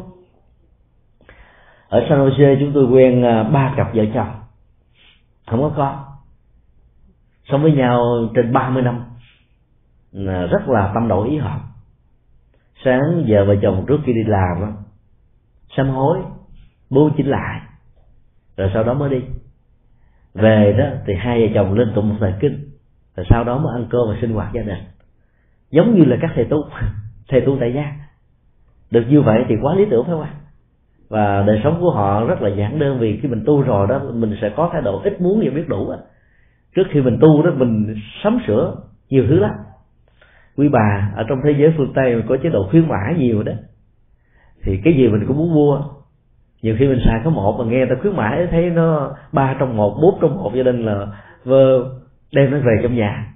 Trở thành như là một cái kho mà đôi lúc không xài đến mà vẫn thấy tiếc để mua rất là nhiều, sắm nhiều lắm. Tư trang, nữ trang thời trang, đủ thứ loại trang hết trơn. Tí riết rồi, cái nhà không còn chỗ để chúa nữa. Nhưng mà kể từ khi đi chùa rồi, cái này nó ít đi. Cái nhu cầu đó không còn nữa. Ông ông chồng không phải mừng chứ sao, không à? Vì ông chồng ông sợ nhất là sự chi tiêu của bà vợ thôi. Thế giới này đó, phần lớn là đàn ông tạo ra kinh tế để cho các bà vợ tiêu, hay là các đứa con gái, các cô con gái tiêu thôi vào trong các siêu thị chúng ta thấy là sản phẩm dành cho phụ nữ là 80 phần trăm. Dành cho đàn ông tối đa là 20 phần trăm thôi. Tới mấy cái quầy bán quần áo của đàn ông có mấy loại đâu có nhiều. Còn tới phụ nữ là cả một thế giới. Thiên sai dạng biệt đủ kiểu hết. Cho nên mà khi đi chùa rồi thì cái nhu cầu tiêu thụ như thế nó sẽ giảm. Và do đó con đường tâm linh đó, ở hai bên sẽ bắt đầu được phát triển. Và sống như vậy đó thì hạnh phúc gia đình rồi nó im ấm lắm và chúng tôi tin chắc rằng là sau khi qua đời đó, họ sẽ tái sanh ra với tư cách là vợ và chồng lần thứ hai ở trong cuộc đời. Cái mô hình gia đình như vậy là khá lý tưởng, khá ấn tượng. Ý chúng tôi muốn chia sẻ rằng là khi chúng ta quay về và nương tựa vào ba ngôi bảo đó, chúng ta phải thấy rõ nó có sự khác biệt giữa con đường tâm linh xuất gia và con đường tâm linh tại gia. Con đường tâm linh tại gia đó, nó không đòi hỏi chúng ta có nhu cầu cao mỗi ngày chỉ cần có một giờ dành cho tâm linh của mình là đủ. Nhưng trong sinh hoạt thường nhật đó nhớ mà áp dụng con đường vào nội dung tâm linh đó để cho mình có thể được đứng vững ở trước sóng ba uh, bão táp của cuộc đời. Còn sự hành trì đó nó dựa trên tinh thần nhiều hơn là so với người tu uh, ở trong sinh hoạt của một ngôi chùa. Nếu không khéo đó chúng ta làm nhiều quá tu nhiều quá mà người còn lại nó không đồng cảm, không cảm thông đó, thì sự tu tập của chúng ta sẽ gây phiền não cho người kia, và cả hai đều bị phiền não, đến độ là người phật tử nọ đó đã gọi điện thoại và nói chúng tôi, bà đang lâm vào cái cảnh trạng là khốn cùng nhất ở trong cuộc đời, bà khóc lóc dữ lắm, bà nói là bây giờ bà bị đổ nghiệp tu càng nhiều càng đổ nghiệp tu như thế không đổ nghiệp sao phải thấy không ạ à? Trước đây thì còn sinh hoạt gia đình bây giờ tu 4 giờ dành cho ông phải không còn sinh hoạt gì hết. Cho nên là ông chồng ông thấy ghen ông ganh. Ông ganh thì ông ông tạo được nghiệp thôi. Rồi bà càng tu và không màng đến chuyện đó thì bà cũng gián tiếp tạo ra nghiệp. Ông đang khổ cùng cực đang cần đến bàn tay chăm sóc của bà mà bà không thèm màng tới mà bà nó màng đâu không. Do đó chúng ta phải hiểu làm thế nào để sự thực tập của mình đó, nó gây được cái mối đồng cảm cho người còn lại. Và người còn lại đó đó thương chúng ta không phải vì chiều theo chúng ta, mà thấy rất rõ là cái con đường, cái ngôi tâm linh mà mình đang nương tựa quay về đó, nó có một cái phần sự sống, nó có một cái giá trị cho chính bản thân người đó. Như vậy cả vợ lẫn chồng đều quay về, thì con cái khi lớn lên sẽ quay về là một điều rất là tự nhiên.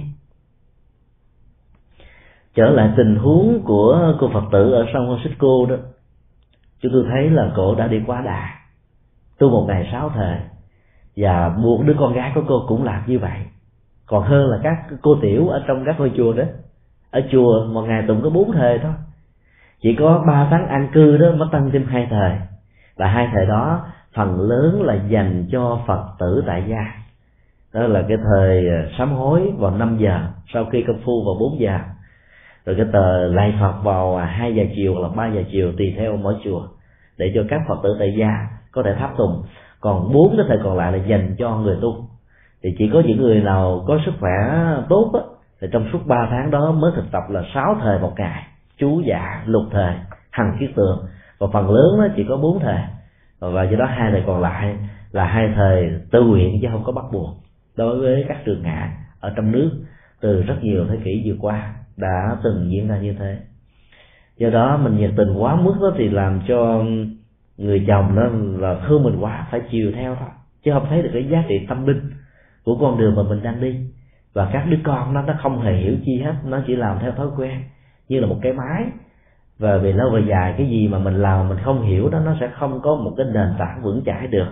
Từ từ từ nó cảm thấy chán. Chúng tôi hỏi tiếp thì cô mới cho biết rằng là khi vào trong trường để học, và trong những lúc mà giải trí đó thì ờ, bạn bè của nó đó ra các căng tin để ăn. Còn nó thì dở thêm một cái hộp cơm. Trong hộp cơm đó là đồ chay do mẹ nó nấu từ buổi sáng.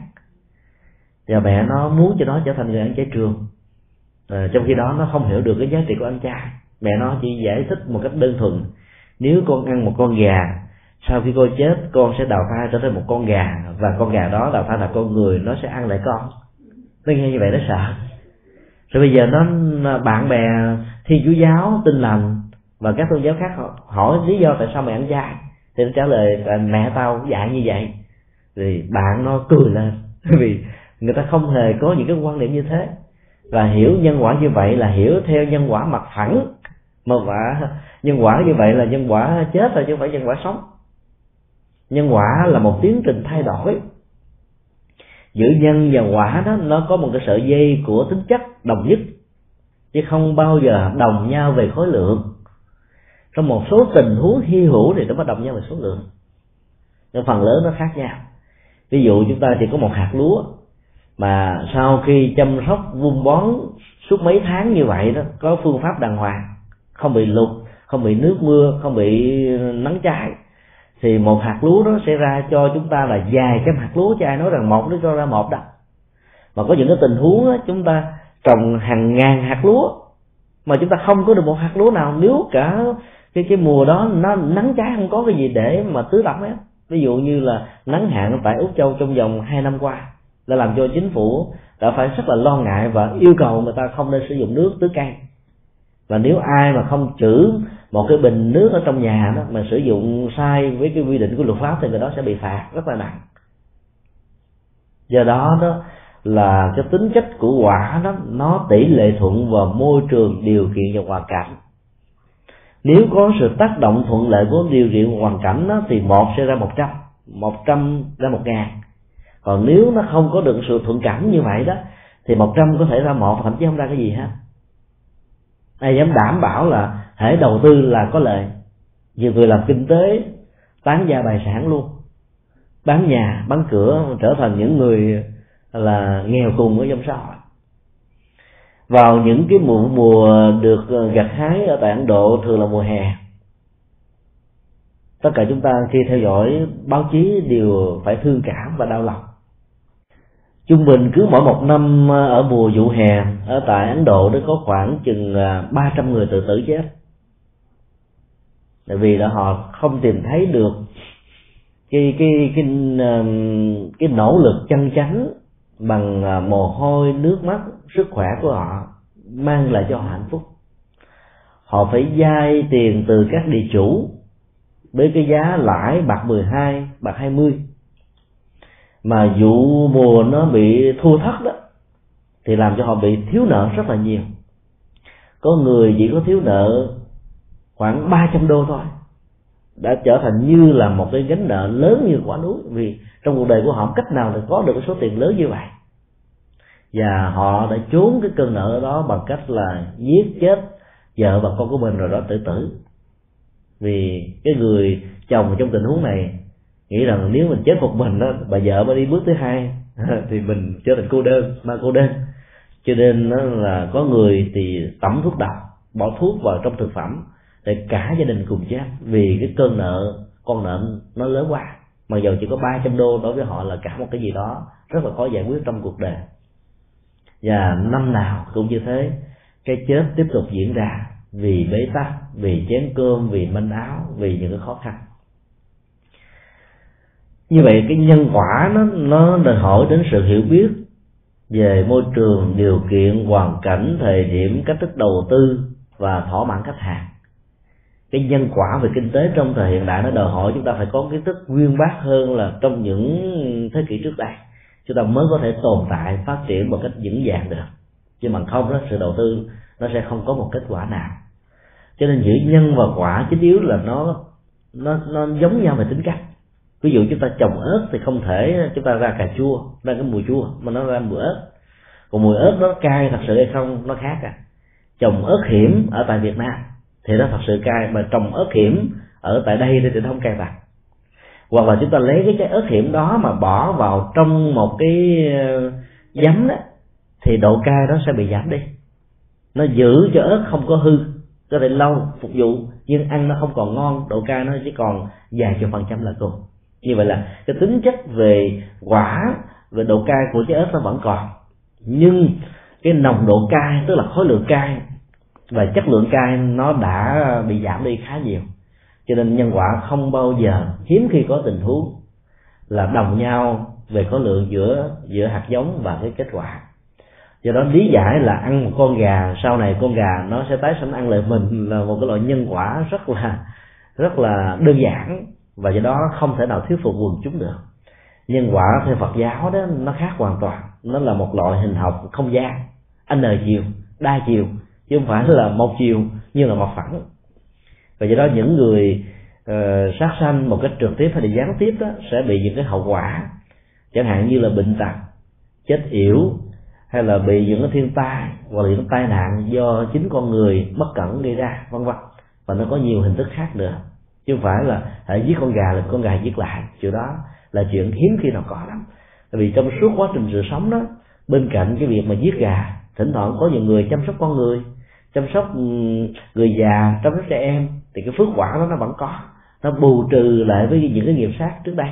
Và do đó ừ, nó có thể làm cho người đó chịu lấy một cái hậu quả rất là nhỏ và không đáng kể. Cũng là ăn một con gà như vậy mà những người không hề làm việc phước báo, không hề gieo trồng à, các hạt giống về tử thọ về sức khỏe à, không hề bảo vệ môi trường, tôn trọng sự sống của con người thì cái hậu quả của một cái nghiệp sát như thế, nó nó sẽ có cơ hội để phát triển nhiều hơn. Cho nên cô này đã không biết cách để lý giải cho đứa con. Và do đó nó không cảm thấy thuyết phục khi bị bạn bè của nó chọc quê, rằng, ôi, mày muốn trở thành con gà ở trong tương lai, hay là mình sợ con gà? To con lớn sắc như mày mà đi sợ con gà. Nó cảm thấy quê quá và nó phải yêu cầu mẹ nó cho phép nó ăn mặn. Rồi hai mẹ con phải thương lượng với nhau mẹ nó nói, nếu mà con ăn mặn thì mẹ sẽ từ con. Gây một áp lực như thế, thì nó cũng thương mẹ, nó sợ mẹ nó từ đó. Cũng rất may là con bé này nó hiếu thảo chứ nó gặp như là những ờ, đứa khác thì có thể nó bỏ nhà nó đi luôn cũng không chừng. Thì mẹ và nó phải thương được với nhau ở chỗ là ở trường đó, thì ăn mặn mà về nhà thì ăn cháo chúng tôi mới ờ, đề nghị với cô là không nên làm như thế. Phải lý giải cho đứa con thấy rõ rằng là việc ăn chay đó là để nuôi lớn lòng từ bi, cái tình thương. Thế giới phương tây à, đang từng bước đó đến gần với đạo phật về góc độ này.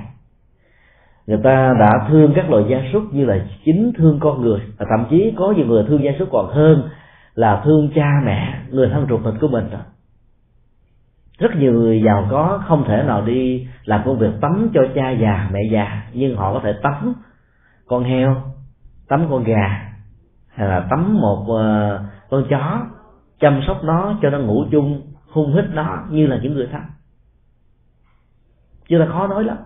Và ở thế giới phương tây này nó có những cái tổ chức bảo vệ cái quyền đạo đức của các loài động vật và gia súc. Hàng năm họ thường tổ chức ờ, những cái cuộc biểu tình để chống lại những sự tàn sát hay là tàn nhẫn của con người đối với thế giới động vật cho nên cái lòng từ bi đó tình cờ của những người này đã chạm được cái lòng từ bi của đạo phật. Và do đó chúng ta lý giải rằng là vì chúng ta thương sự sống của con gà sự đời sống của những cái loài mà chúng ta sẽ ăn thịt đó chính vì vậy mà chúng ta trở thành người ăn chay. Cái thức lý giải này nó sát với đạo phật và nó lại thích hợp với cái logic của phương tây trong việc là từ bỏ uh, ăn mặn mà nhất là đối với các cái hội đoàn ảnh hưởng đạo đức ừ, ờ, tôn trọng đạo đức của các loài độc giả. thì như vậy là đứa bé nó sẽ thấy rõ là nó ăn chay là vì tình thương. Và khi nó ăn chay như vậy là nó bảo hộ mạng sống, nó không gieo nghiệp sát sanh, nó thương tưởng ừ, những cái loài này giống như là bản thân đó thì những đứa bạn làm sao chọc quê nó được phải không ạ? Còn bây giờ chúng, nó chọc tức mà mày sợ con gà. Tướng to con lớn xác như thế này, gần một thước bảy mà đi sợ một con gà thì mày trở thành là một kẻ hèn nhát. Nó nghe như vậy, nó không muốn trở thành hèn nhát. Nó không muốn sợ con gà, cho nên nó muốn phải ăn mặn. Còn niệm phật, một ngày mà mấy thời như thế, thì làm sao mà nó cảm thấy áp phê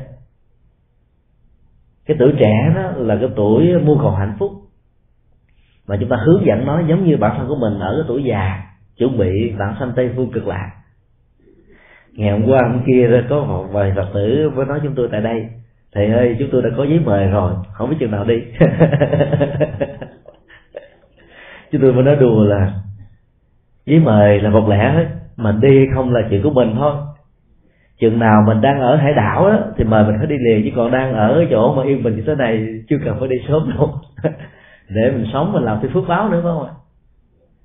Cho nên nghĩ về cái chết sợ về cái chết nó sẽ làm cho đời sống nó không có được happy lắm nó không được hạnh phúc trong đó tuổi trẻ nó có đến mấy mươi năm để enjoy để hạnh phúc. Mà bây giờ mình mình hướng dẫn nó niệm phật và để giảng sanh tây phương tịnh độ nó thấy ui nó nó, nó bỏ đi một cái, cái quãng thời trai trẻ của nó. Một trời trời gọi là gái trẻ của nó. Làm sao nó cảm thấy áp phê được. Không thấy hấp dẫn.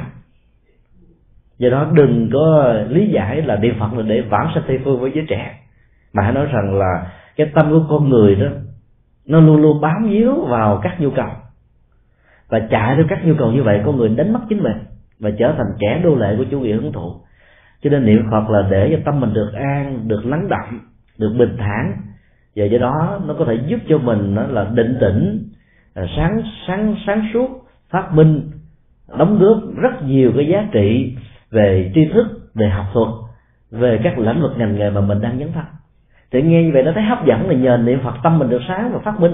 Thế giới phương tây này là thế giới phát minh tôn trọng các bằng phát minh và phổ cáo các phát minh đó để người ta cùng chia sẻ, cùng hưởng thụ và nó có tác quyền trên những sự phát minh như thế.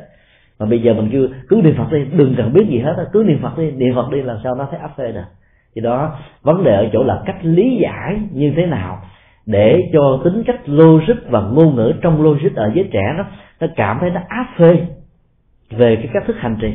Và do đó đó, sự hiểu về hành trì của người lớn tuổi và hành trì của người dưới tuổi nó phải khác nhau. Ở đây chúng ta đừng có mong tuổi trẻ niệm phật để giảng sanh tây phương. Chuyện đó nó không cần đâu. Nó sống ở ở cái cái thế giới hoa kỳ này nó cảm thấy xuống quá trời rồi. Cũng bà mẹ đó nói với chúng tôi rằng là uh, khi nó hỏi tại sao phải niệm phật thì bà mẹ nó trả lời đề này khổ lắm con ơi niệm phật cho nó hết khổ. Nó nói với mẹ nó con từ lúc sinh ra mọi thứ mẹ lo hết trơn đâu có gì đâu mà khổ con sống hạnh phúc thế mồ ngày nào cũng thấy hạnh phúc. Mở mắt ra là hạnh phúc, ăn cơm là hạnh phúc, sinh hoạt là hạnh phúc. Đâu có thiếu cái gì đâu mà khổ. Do đó, cái khổ đó chúng ta phải hiểu theo một cách thức khác. Cái phạm trù của khổ nó rất là rộng. Không phải là khổ đau, khổ cực, khổ của cái nghèo. Mà đức phật nêu ra đến tám loại rồi chúng ta không nhớ nhớ con thứ.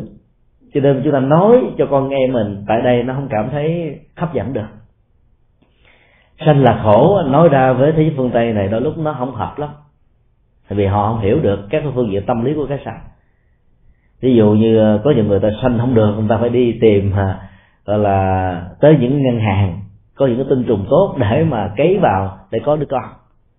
Nỗ lực nhiều bằng cách nhân bản cũng không được thì người ta để đi sinh con nuôi. Ta thấy là sự có mặt của một đứa con nó mang lại hạnh phúc chứ không thấy là khổ đâu. Là mình chỉ với Ờ, giải thích một cách một chiều là sanh ra một đứa con là khổ giống như ở những nước nghèo là bởi vì mình phải ờ, chi tiêu tiền kinh tế tiền ăn tiền uống tiền đủ thứ cho nó. Là khổ. Ờ, đối với thế giới kinh tế nghèo thì như vậy thì được. Còn ở úc á ai mà sanh cho chính phủ úc một đứa con là thưởng, được thưởng là ba ngàn đô. Người ta khuyến khích thứ một. Mà có nhiều người ta còn không sanh. Ta không muốn sanh. Thì nó sanh bận rộn. Thì mình nói ờ à, có một đứa con bận rộn mình giảm đi những cái sinh hoạt xã hội giảm đi những cái sinh hoạt đóng góp cộng đồng giảm hết là vì mình phải chăm sóc cho đứa con. Cho nên nó dẫn đến một sự thỏa không thỏa mãn. Cái mâu thuẫn nội tại đó. Cho nên cái định nghĩa của khổ của dukkha ở trong từ Bali và Sanskrit đó, nó có rất là nhiều nghĩa mà một trong những nghĩa khá quan trọng trong tình huống này mà chúng ta ít để ý đó là sự không thỏa mãn không hài lòng. Ai dám đảm bảo rằng là người nhà cao cửa rộng các triệu phú tỷ phú như là Bill Gates là có thể thỏa mãn trọn vẹn những gì ông muốn không có.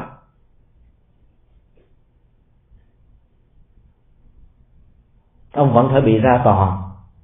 Các công ty các suy nghiệp vẫn thư kiện ông về vấn đề tác quyền thế này thế kia. Ông vẫn phải đối đầu với rất nhiều đối thủ khác nhau.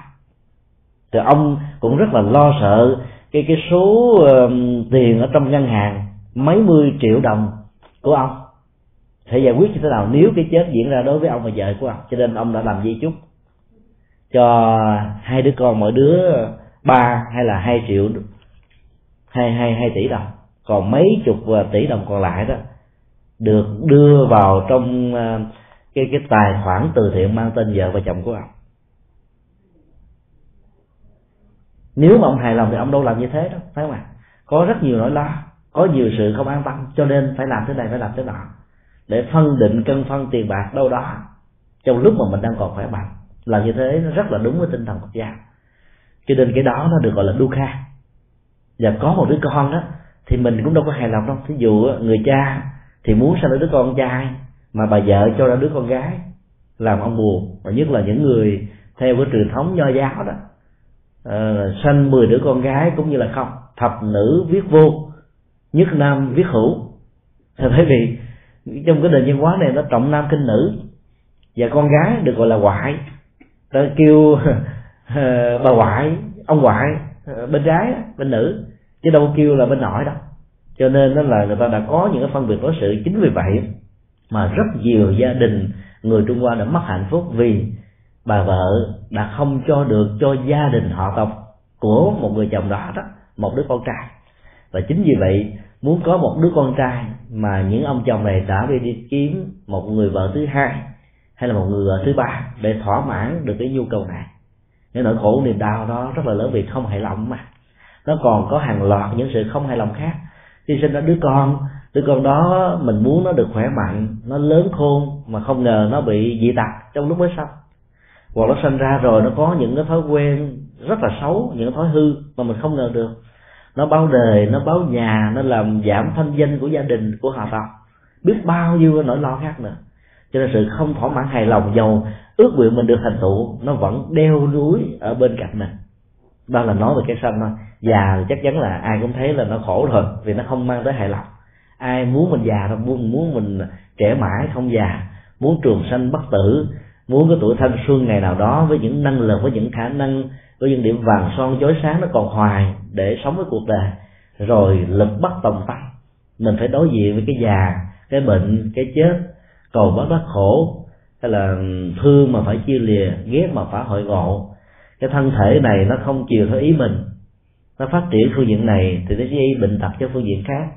Cái bệnh này được cứu giúp thì bệnh khác lại được phát sinh cứ như thế nó làm cho cả cái khối tâm trạng của con người luôn luôn là phải sợ hãi và những cái sợ hãi đó làm cho con người phải chạy theo rất nhiều loại bảo hiểm bảo hiểm sức khỏe bảo hiểm chết bảo hiểm tài sản bảo hiểm xe cộ bảo hiểm nhà cửa bảo hiểm công an việc làm bảo hiểm hàng loạt các thứ mà sống ở trong sao phương tây này không có bảo hiểm là không được mà càng bảo hiểm chừng nào thì nỗi sợ nó càng theo chừng đó lúc đầu mình làm bảo hiểm mình có cảm giác an tâm là có những cái công ty bảo hiểm thì nó làm nhưng mà vì bảo hiểm nhiều quá mà nhiều người sống mấy chục năm mà đâu có bệnh gì đâu trong mấy chục năm mà đâu có tai nạn gì đâu họ nói trời tôi tốn không biết bao nhiêu tiền cho bảo hiểm nặng hết trơn. Cho nên nỗi lo nó có mặt thương trực. Ở ngay cái cách thức nó được lý giải rằng nó giải quyết nỗi lo. Đó là cái mâu thuẫn nội tại mà dẫn đến không hài lòng. Và bằng cái đó được gọi là khổ.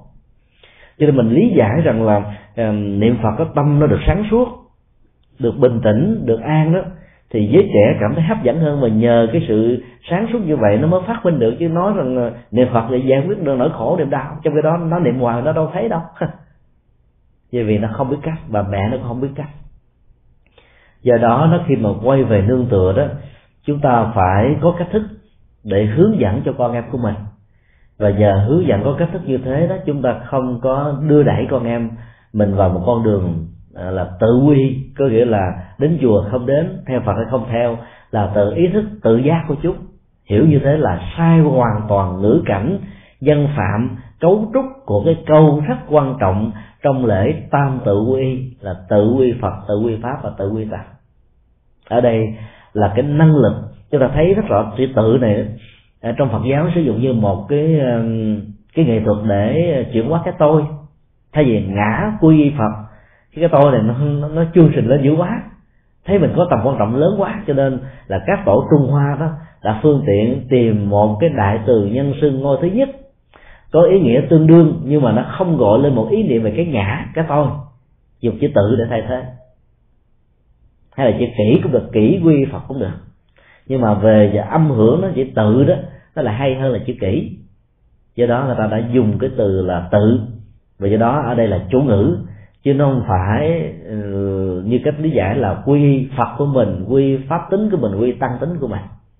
Và do vậy là trong sự quy này nó có một sự nhận thức, thấy rất rõ được tính giá trị của sự quay về và tương tựa hơn là đến như là một thói quen, đến như là một truyền thống, đến như là một cái cái cơ hội đổi đạo theo vợ hay là theo chồng mà các tôn giáo đã làm.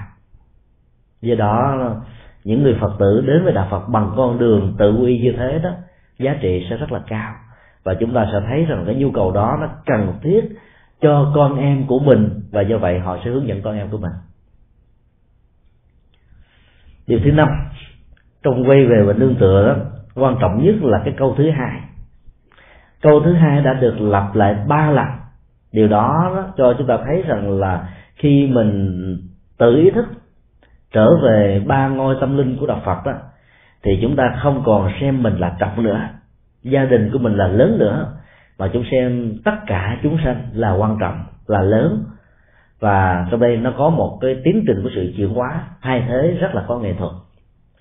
Ở trong sự cầu nguyện thông thường của các tôn giáo đó, chúng ta thấy là mình là cái trọng tâm chúng ta cầu cho mình được cơm no, áo ấm, gia tài, sự nghiệp, công ăn, việc làm, thăng quan, tiến chức, sức khỏe tự thọ. Và hàng loạt những cái mưu cầu khác nữa cho bản thân mình thôi. Còn cái đương nguyện chúng sinh đó là mở rộng bàn tay của tình thương. Mở rộng cái không gian của từ bi. Mở rộng tất cả các đối tượng không còn cho mình cho người thân cho vợ cho chồng cho con em cho tất cả những người mình thương nữa mà cho tất cả chúng sinh. Ở trong đó, đó có con người và trong con người đó có người thân có những người không thân có người dưng có người nước lã và thậm chí bao gồm luôn cả những kẻ thù. Những người đã từng làm cho cha mẹ mình khổ đau, cho ông bà tổ tiên mình bê nước mắt, cho dân tộc của mình nó bị tan thương, tan nát, cho cả cái cái cái ờ, cái quốc gia của mình nó trở thành nghèo khó và thương đau.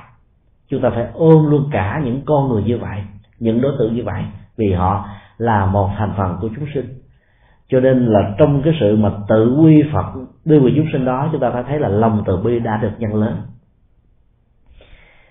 Khi các vị phật tử tại chùa Hải Đức được uh, truyền thọ với Bồ Tát đó, là chúng ta thấy cái nhu cầu của đối tượng chúng sanh này trở thành quan trọng. Thay vì trước đây mình chỉ cầu cho bản thân và gia đình của mình. Ai bỏ rơi đối tượng chúng sinh mà làm các phật sự đó thì các phật sự đó nó trở thành ma sự ma sự đó, đó nó phục vụ cho cái tôi thôi. Do vậy là chúng ta phải thay đổi cái cách thế à, cầu nguyện trở thành phát nguyện.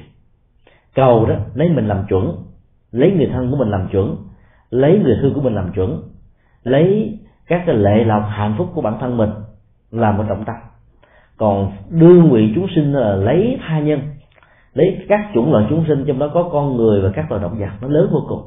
Chính vì vậy mà thọ với bồ tát mà không ăn chay trường nó không đúng.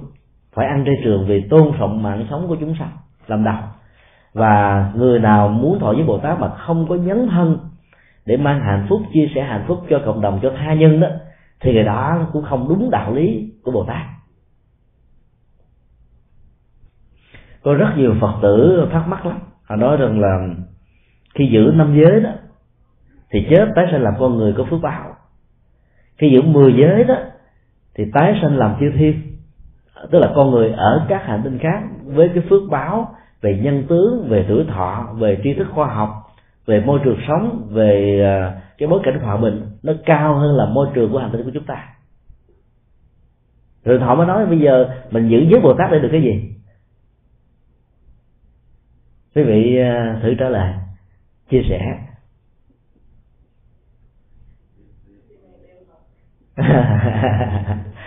một vị nào mới trả lời rất là có hàng rất là hay. Giữ giới bồ tát để được thân cận địa ngục. Nghe nói người ta tở là không dám vô. Mà trên thực tế nó là như vậy. Thì bồ tát đạo là dấn thân. Bồ tát đạo đó là thấy ờ, đối tượng chúng sanh tội và khổ đó là đối tượng cần được cứu giúp. Trước đây đó, trong sự cầu nguyện chúng ta chỉ cầu cho mình, cho người thân, cho người thương, cho bạn bè, cho liên minh, cho đồng minh của mình là hết à và chúng ta thấy cái dân tộc là số một, quốc gia mình là số một. Còn đi theo đạo lý bồ tát rồi quốc gia không còn là số một nữa. Mà toàn thể thế giới này là bình đẳng ngang nhau. Cái tinh thần yêu nước, yêu dân tộc nó không còn là số một nữa. Mà làm thế nào để phản chiến, để kêu gọi hòa bình, kêu gọi mọi phe phái phải từ bỏ giải giáp, từ bỏ vũ khí, từ bỏ chiến tranh để thiết lập cái sự hòa bình thịnh trị ở trên mọi nơi và mọi chỗ cho nên người theo đạo lý bồ tát là không còn có tinh thần yêu nước nữa. Mà vươn lên trên tinh thần yêu nước ta và trở thành là tinh thần yêu tất cả chúng sanh, yêu mọi người, yêu mọi loài. Và do đó, đối tượng của chúng sinh ở địa ngục đó chính là đối tượng quan tâm hàng đầu của các vị bồ tát. Địa ngục ở dưới lòng đất thì không có, mà địa ngục ở trên trần gian này là vô số. Nó đa dạng thiên hình, dạng trạng. Và mỗi một con người với tâm nguyện với sở trường, với dấn thân, với kinh nghiệm, với phương tiện cho phép của mình. Có thể dấn thân để chia sẻ, giải phóng những cái ngục tù được hiểu bằng khái niệm biểu tượng là địa ngục ở trong Phật giáo làm được như vậy, chúng ta được gọi là những vị Bồ Tát Địa Tạng. Học theo à, hạnh Bồ Tát không có nghĩa là để để chúng ta cung kính à, tán dương các ngài vì những điều các ngài làm mình làm không nổi. Mà học theo các ngài là để trở thành các ngài trong đời sống thực tế. Cái này rất rất quan trọng. Thọ với bồ tát để gần với chúng sinh địa ngục, gần với chúng sanh ngạ quỷ, gần với chúng sanh atula, gần với những cái chúng sanh bị khổ và tội, với những nỗi khổ và niềm đau khác nhau. Và do đó đó, cái cái mưu cầu và cái giá trị phục vụ chúng ta nó cao hơn nhiều và nó đặc biệt hơn nhiều là khi chúng ta còn thọ những cái giới phẩm bình thường chứ đừng có tưởng thọ với bồ tát là để được làm phật sớm. Không có đâu. Ai mong mỏi thọ với bồ tát để làm phật sớm thì người đó đã chọn làm đường. Thọ với bồ tát là hoãn cái tiến trình thành phật. Và phải đồng hóa mình với các chúng sinh. Trong những vai trò, vị trí mà họ đang có, mà mình thấy rằng là họ có nhiều bế tắc. Dấn thân với trong những cái bế tắc này để giúp cho họ tháo gỡ được những khổ đau của họ. Như bồ tát địa tạng đã thề rằng là cho đến lúc nào còn có một chúng sanh nào đang bị tội khổ ở trong các cái tu ngục đó, thì ngài sẽ không thành phật. Ngài sẽ tình nguyện làm bạn người đó, hiểu được tâm trạng của người đó bằng cái hành lắng nghe, tìm hiểu tới nơi tới chốn gốc rễ của sự bế tắc rồi họ, ngài mới ban tặng cho phép phật diện mạo, cho con đường để thoát, cho đi ra. Do đó, dấn thân theo hạnh bồ tát thì tâm lượng của chúng ta trở nên là lớn vĩ đại vô cùng. Nó rất là khó làm, nhưng làm có giá trị có ờ, đóng góp rất là lớn. Hàng ngày quỳ trước ờ, địa điện phật và bàn thờ thì mình thường cầu nguyện cho bản thân mình thôi. Có nhiều người cúng có 10 trái cam nảy chuối, mấy trái quýt, mấy trái tắc. Cầu phật cho mình trúng số độc tắc. Tức là mình đang làm công việc mặc cả với phật không à. Mặc cả rất là khôn ngoan. Ngài ơi, ngài gia hộ cho con đi. Con thấy là chùa hệ đức chưa có cái giảng đường, chưa có tăng xá chưa có những cái sinh hoạt uh, những cái, cái cái cái cái nhà sinh hoạt uh, tập thể. Cho nên nếu còn trúng được số độc đắc thì con sẽ xây dựng những thứ này. Chúng ta cầu nguyện van xin ước muốn của và trên thực tế đó thì cái các quan sinh cầu như thế nó khó khi nào thành tựu được lắm. Bởi vì cái tôi mình trở thành to tướng à nó lắng ác hết trên con chút độc đắc con giàu con sang.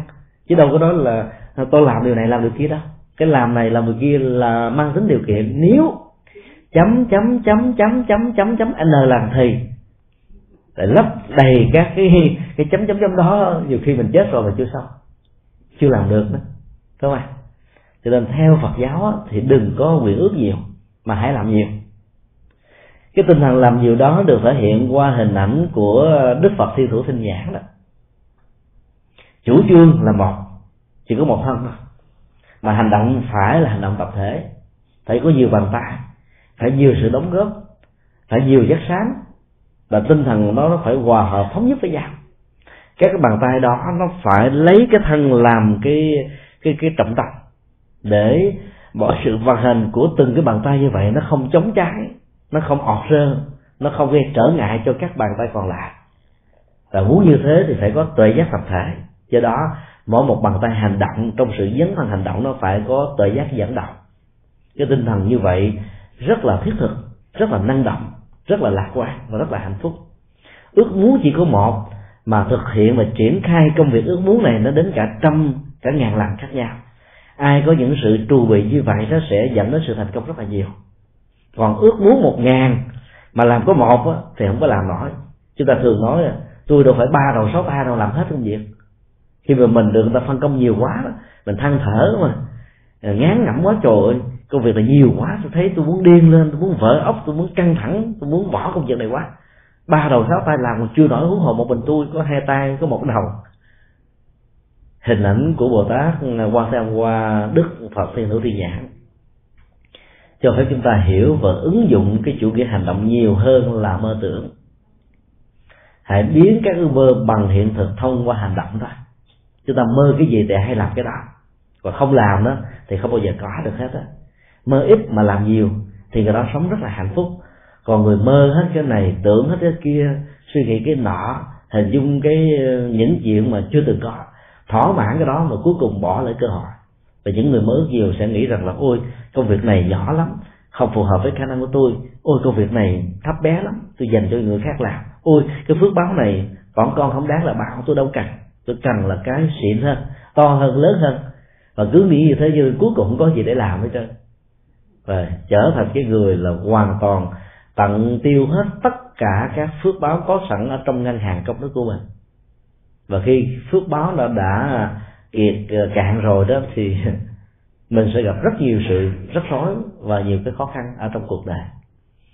Do đó phải làm sao để biến cái cơ hội quay về cái ngôi tâm linh đó để ờ, cầu nguyện cho chúng sanh. Phát tâm lớn, rộng, dấn thân, gần gũi với những người khổ và đau nhiều. Những người phụ nữ có con cái, dễ dàng phát nguyện hơn là cầu nguyện. Mặc dầu trên thực tế là phần lớn phụ nữ cầu nguyện hơn là phát nguyện. Ở chỗ là trong một gia đình đó, có một đứa con nào đó bị hư, những đứa con còn lại là thành công người mẹ hơn bao giờ hết là thương đứa con hư này nhiều hơn là những đứa con bình thường.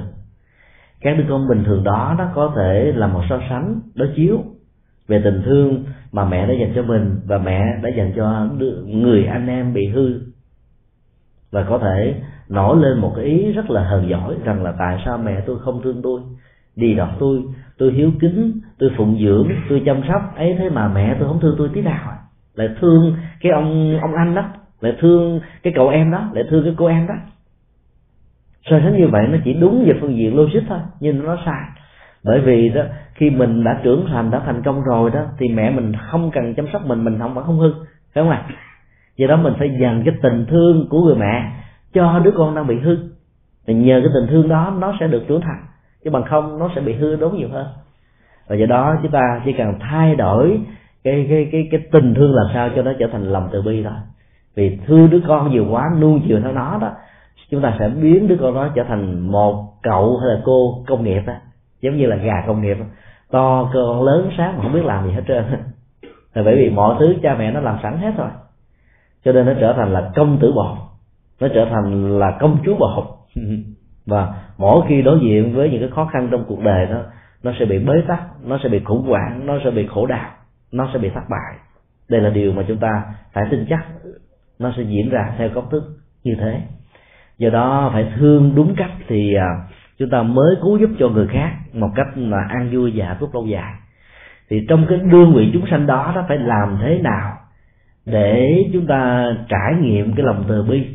Cứu giúp, mà cứu giúp đóng phương pháp thì sự cứu giúp đó mới thật sự là có ý nghĩa sáng hôm nay chúng tôi đã có đề nghị rằng là mỗi khi chúng ta làm từ thiện như là một trong những cái cách thức thể hiện đưa người chúng sanh đó, bằng hành động cụ thể đừng bao giờ đơn thuần là từ thiện. Mà trong những cái gói quà từ thiện đó chúng ta kèm theo một câu Phật ngôn một lời dạy hay ở trong kinh điển mà nó có thể giúp cho cái người đang ngã quỵ đứng dậy đi một cách à, bình thản. Nó làm cho cái người đang bị cơn mê có thể tỉnh thức hoàn toàn một người đang chán nản, thất vọng, trở thành một con người có thể tự vươn lên. Một người đang bị khổ đau trong tâm tối, có thể có ngọn đuốc soi đường để hướng tới. Nói chung là các câu Phật cung như vậy nó cần thiết cho mọi người ở mọi nơi và mọi chỗ do đó đó, cái phần chúng sanh trong tình huống tội và khổ đó, nếu có được sự hỗ trợ tâm linh như thế này đó, thì chúng ta không chỉ quay về nương tựa một mình, mà còn giúp cho tha nhân cộng đồng quay về và nương tựa. Cách đây hai hôm à, chúng tôi có gặp một người à, chủ bút một tờ báo khá lớn ở tại Santa Ana. Ông có hỏi chúng tôi là khi vào các trại giam, chúng tôi đã làm gì để giúp cho những người tại đây thoát khỏi khổ đau? Trước khi chúng tôi trả lời thì ông đã đưa ra những cái so sánh với những cách làm đạo của tinh lành và thiên chúa. Là nỗ lực tạo ra một cái lạc thọ, tức là cảm giác hạnh phúc để cho người ta cảm thấy áp phê và người ta hướng về. Cái lạc thọ ở trong tình huống của những nhà truyền giáo, tin lành và thiên chúa đó là theo đạo có gạo mà ăn. Cái gạo như là một cái à, cảm giác để thỏa mãn và hạnh phúc. Chúng tôi còn chia sẻ và biết rất rõ về cách thức làm đạo như thế này ở việt nam, ở vùng sâu, vùng xa, vùng cao nguyên khi mà một người truyền đạo tin lành thiên chúa tặng cho một cái gia đình nghèo nào đó một con trâu một con bò và một cái nhà đó, họ không bao giờ nói đây là quà tình thương quà tình nghĩa nhà tình thương nhà tình nghĩa. Mà họ nói đây là nhà của chúa bò của chúa châu của chúa luống cài của chúa vốn của chúa. Giúp đỡ cho một cái hộ nghèo trong một hoàn cảnh ngặt nghèo có thể tự đứng vững làm ăn lên. Và sau đó họ thành tựu được trong cuộc đời đó, thì họ nhớ là cái vốn của Chúa cho, cái nhà của Chúa ban, con trâu của Chúa tặng, và tất cả đời sống hạnh phúc này là do Chúa tạo dựng ra do đó họ dễ dàng tin vào cái cái tính cách là ăn sủng của thượng đế. Trong khi đó, những người phật tử chúng ta không mang lạc họ bằng cái cách thức như thế này. Vì nó chỉ thích hợp cho những quốc gia thuộc về nghèo khó thôi còn những quốc gia tiên tiến thì người ta thấy là các học thuyết như thế, nó mang tới cách dụ dẫm và nó rất là sơ sơ đẳng, nó không có thuyết phục được. Chúng tôi đã nói rằng là cái nhu cầu của sự hồi đầu đó, nó có ở mỗi con người. Và nhất là những con người đã trải qua nỗi khổ niềm đau, ở trong tù và tội đó, người ta thấm thía nhân tình thế thái hơn bao giờ hết. Khi có tiền thì có tình, khi có tiền có hạnh phúc khi có tiền có nhất hô ba ứng. Khi có tiền đó thì có sự đồng tình, có sự đồng hành. Và bị tù đầy thì tiền bị ngưng.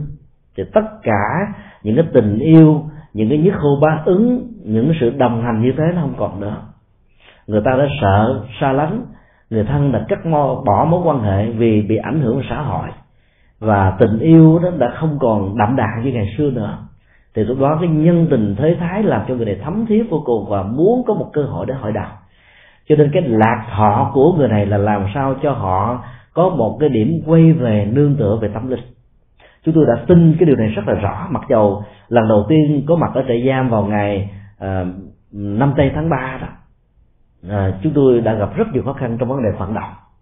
Nhiều người khi được vận động bằng email đó đã trả lời bằng một cái câu rất là rất là nặng lời nói rằng là, ở đâu không có tù đài? Có gì mà chúng tôi phải giúp cho mấy ông đi làm cái việc tù đài ở những nước cộng sản nơi nước cộng sản? Chứ tôi hiểu rõ những cái lời như thế nó có những cái gốc rễ nỗi đau của quá khứ. Mà trên thực tế là tù đài nó không có cộng sản không cộng sản. Tù là tù, là vi phạm luật pháp thôi. Và do đó đối tượng của chúng sanh tội, nói theo kinh địa tạng và theo tinh thần của bồ tát đạo đó, là đối tượng tình thương của những người tu tập và chuyển hóa cho nên nếu chúng ta không giúp cho họ chuyển hóa tâm thức đó, thì chẳng những là những người đó bị khổ và trong xã hội này cũng bị ảnh hưởng hành vi tội lỗi của họ, biết bao nhiêu cái khổ sẽ được có mặt. Một người tạo tội là cả một cộng đồng bị khổ đau. Và nếu như chúng ta chuyển hóa được tâm thức của một người tạo tội này thì cộng đồng nó sẽ không còn khổ đau nữa. Giúp cho một tám trăm năm mươi phạm nhân thì chúng ta sẽ giúp cho cả mấy chục vạn người trong xã hội ở hiện tại và trong tương lai cái đó đâu phải là giúp cho cộng sản mà giúp cho cộng đồng và giúp cho xã hội thôi. Do đó đó chúng ta phải có cái nhìn bao dung hơn và tinh thần bồ tát đó sẽ giúp cho mình có được cái tâm lượng lớn như thế này. Rồi có người là ghi những cái câu như thế này ôi những cái thằng à, ăn chơi anh chị trong thế giới giang hồ giúp nó làm gì? Để cho nó chết để cho nó trải qua những nỗi khổ niềm đau là tự nó sẽ giáo dục lấy chính nó cái nỗi buồn, cái nỗi đau trong cuộc sống vì có thể họ và thân nhân của họ đã từng là nạn nhân của những con người này trong một giai đoạn nào đó. Cho nên họ không thể có cái cảm thông rằng là phải giúp cho người đó như là một nhu cầu và do đó chúng tôi đã thấy rất rõ cái lạc họ của những người bị bế tắc này là làm thế nào để không còn bị phân biệt đối xử về phương diện cộng đồng và xã hội. Cái phân biệt đối xử đã làm cho họ có một cái à, cái khó khăn rất là lớn khi tái hội nhập về đời sống và có nhiều đã nhiều người đã không còn tin cái sự đổi đề lần thứ hai ở trong cuộc đời của mình. Vì họ đã từng giết người đã từng trộm cắp đã từng lừa đảo đã từng gây biết bao nhiêu nỗi khổ niềm đau cho tha nhân. Liệu tha nhân và cộng đồng có tha thứ cho họ hay không? Liệu xã hội có có nhìn họ bằng một cái cặp mắt bình thường bình đẳng như bao nhiêu con người khác hay không? Và họ nghĩ rằng là cái bàn tay lấm lên tội lỗi đó, đó nó không còn chỗ để hội đồng. Cho nên đó, sau khi ra tù, họ lại dấn thân vào tù tội lần thứ hai, lần thứ ba. Là bởi vì họ không có cái phao để hướng về. Cho nên cái lạc thọ của họ là làm thế nào để giải phóng cái tình trạng bị phân biệt đối xử và được người khác xem mình như là một con người có tư cách, có đạo đức, có tâm linh. Và chỉ có con đường tâm linh của Phật giáo mới dễ dàng bằng đạo lý của Bồ Tát đạo giúp cho họ có được cái sự quay về và tương tự như thế cho nên là các câu Phật ngôn là có giá trị trị liệu và chuyển hóa hơn bao giờ hết trong tình huống này. Và chúng tôi rất lạc quan. Cho nên trong vòng chỉ có 15 ngày thôi, vận động là chúng tôi đã thành công trong chuyến đi lần thứ thứ nhất. Chuyến đi lần thứ hai tốn đến cả hai trăm mấy mươi triệu cũng đã thành công. Và chuyến đi lần thứ ba sẽ được diễn ra vào cuối tháng 9 sắp tới sau khi chúng tôi trở về về Việt Nam. Chúng tôi sẽ còn 15 ngày để vận động. Và chúng tôi tin chắc rằng là lần này mặc dù nó khoảng 300 triệu đồng Việt Nam tức là gần khoảng 20 ngàn đô. Tôi nghĩ rằng là vẫn có thể thực hiện được. Bởi vì trong cuộc đời này có rất nhiều người có tâm lượng Bồ Tát. Thấy rằng đó là chúng sanh rất là đáng tội nghiệp. Cần gieo rất tình thương chăm sóc vương bón. Và chính tình thương đó là đối tượng lạc thọ của họ. Cho nên chúng ta có thể giúp cho họ mà không cần phải gieo rất những à, cái cái cái cái, cái kỹ năng mê tín gì đó. Bây giờ thỉnh thoảng chúng ta thấy trên các cái đài à, tin lành trong lúc truyền đạo đó, người ta dàn dựng những cái tình huống là một người đi bài sụi ở trên một chiếc xe lăn. Sau khi ờ, nghe xong một cái thời giảng của một vị mục sư, rồi được vị mục sư đó nó rờ tay vào trán hay rờ tay vào cơ thể, rồi vị đó nhắm mắt lại, tay run run run run run run. Người có cảm giác như áp thê mà. Và sau một vài giây phút thôi là người bị tàn phế đó đứng dậy đi và chia sẻ cái kinh nghiệm này trước gọi là hàng trăm ngàn người ở trên ờ, ở trên khán đài hoặc là ở trong cái màn ảnh nhỏ của tivi đó là cách mà tạo là lạc thọ chúng ta mở mắt là, là thấy những cái tờ bill không ạ? Mở mắt là thấy công việc. Mở mắt là phải là trách nhiệm xã hội trách nhiệm gia đình đủ thứ hết trơn á. Thì nhắm mắt là chúng ta cảm thấy hạnh phúc lắm. Lúc mình ngủ á thấy thoải mái không? Thư giãn cho nên người ta đã nghiên cứu tâm lý này rất là kỹ. Phải nhắm mắt lại. Vơ vơ cái tay lắc lắc cái đầu. Đó là trạng thái áp phê. Là thọ. Và làm như thế thì cái giới trẻ nó cảm thấy nó sung sướng vô cùng. Cho nên các nhà truyền đạo của tinh là và thiên chúa giáo đó rồi nhà thờ là múa là ca, là nhảy nhót là rượu, là là bia, là ăn uống, thoải mái. Sổ số, lô tô, rồi thậm chí là cho đánh bài. Không sao hết trơn. Vì họ tạo ra những cái lạc thọ và giới trẻ đã đến với các tôn giáo như vậy rất là dễ.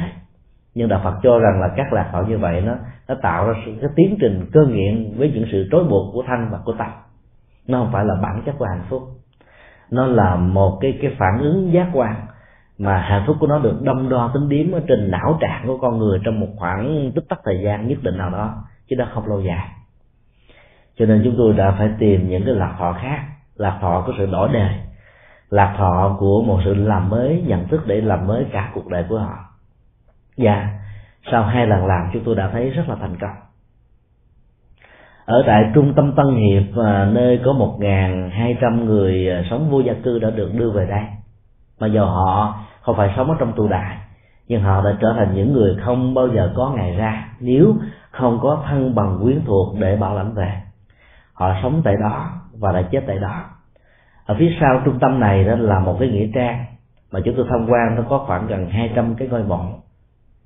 Chỉ có hơn một ngàn hai trăm người mà có đến hai trăm ngôi mộ thì mình biết rằng là cứ cứ mỗi một phần sáu như vậy là có người chết thôi.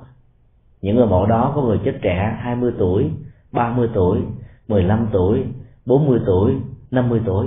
Người già cũng có mà ít hơn là người trẻ.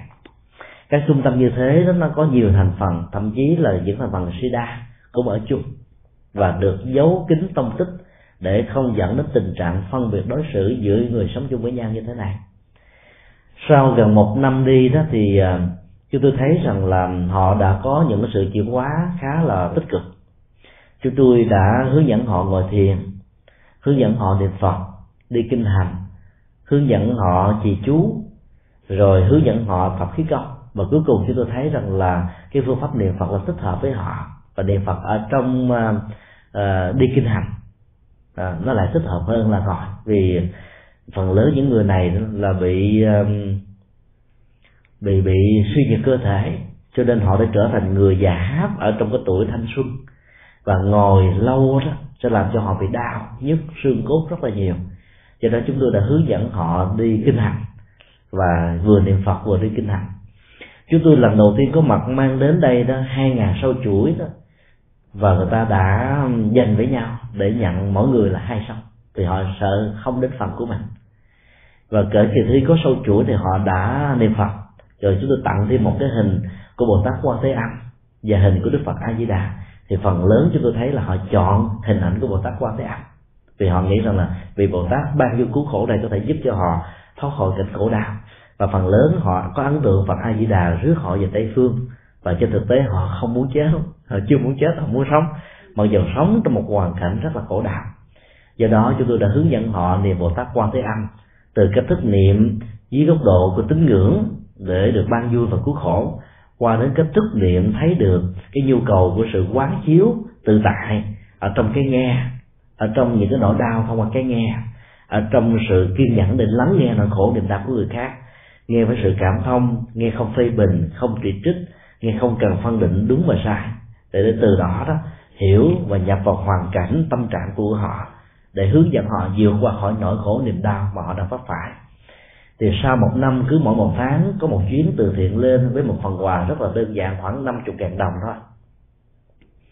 Chúng tôi đã tổ chức quy tập thể cho họ, và do tự họ yêu cầu chứ mình không có bắt buộc, theo đạo có gama ăn và lễ quy tập thể đó đã được diễn ra sau đó chúng tôi đã um, hình thành các cái ban hộ niệm ở trong cái trung tâm tăng hiệp này. Và ban hộ niệm đó đóng một vai trò giống như là những thầy tu.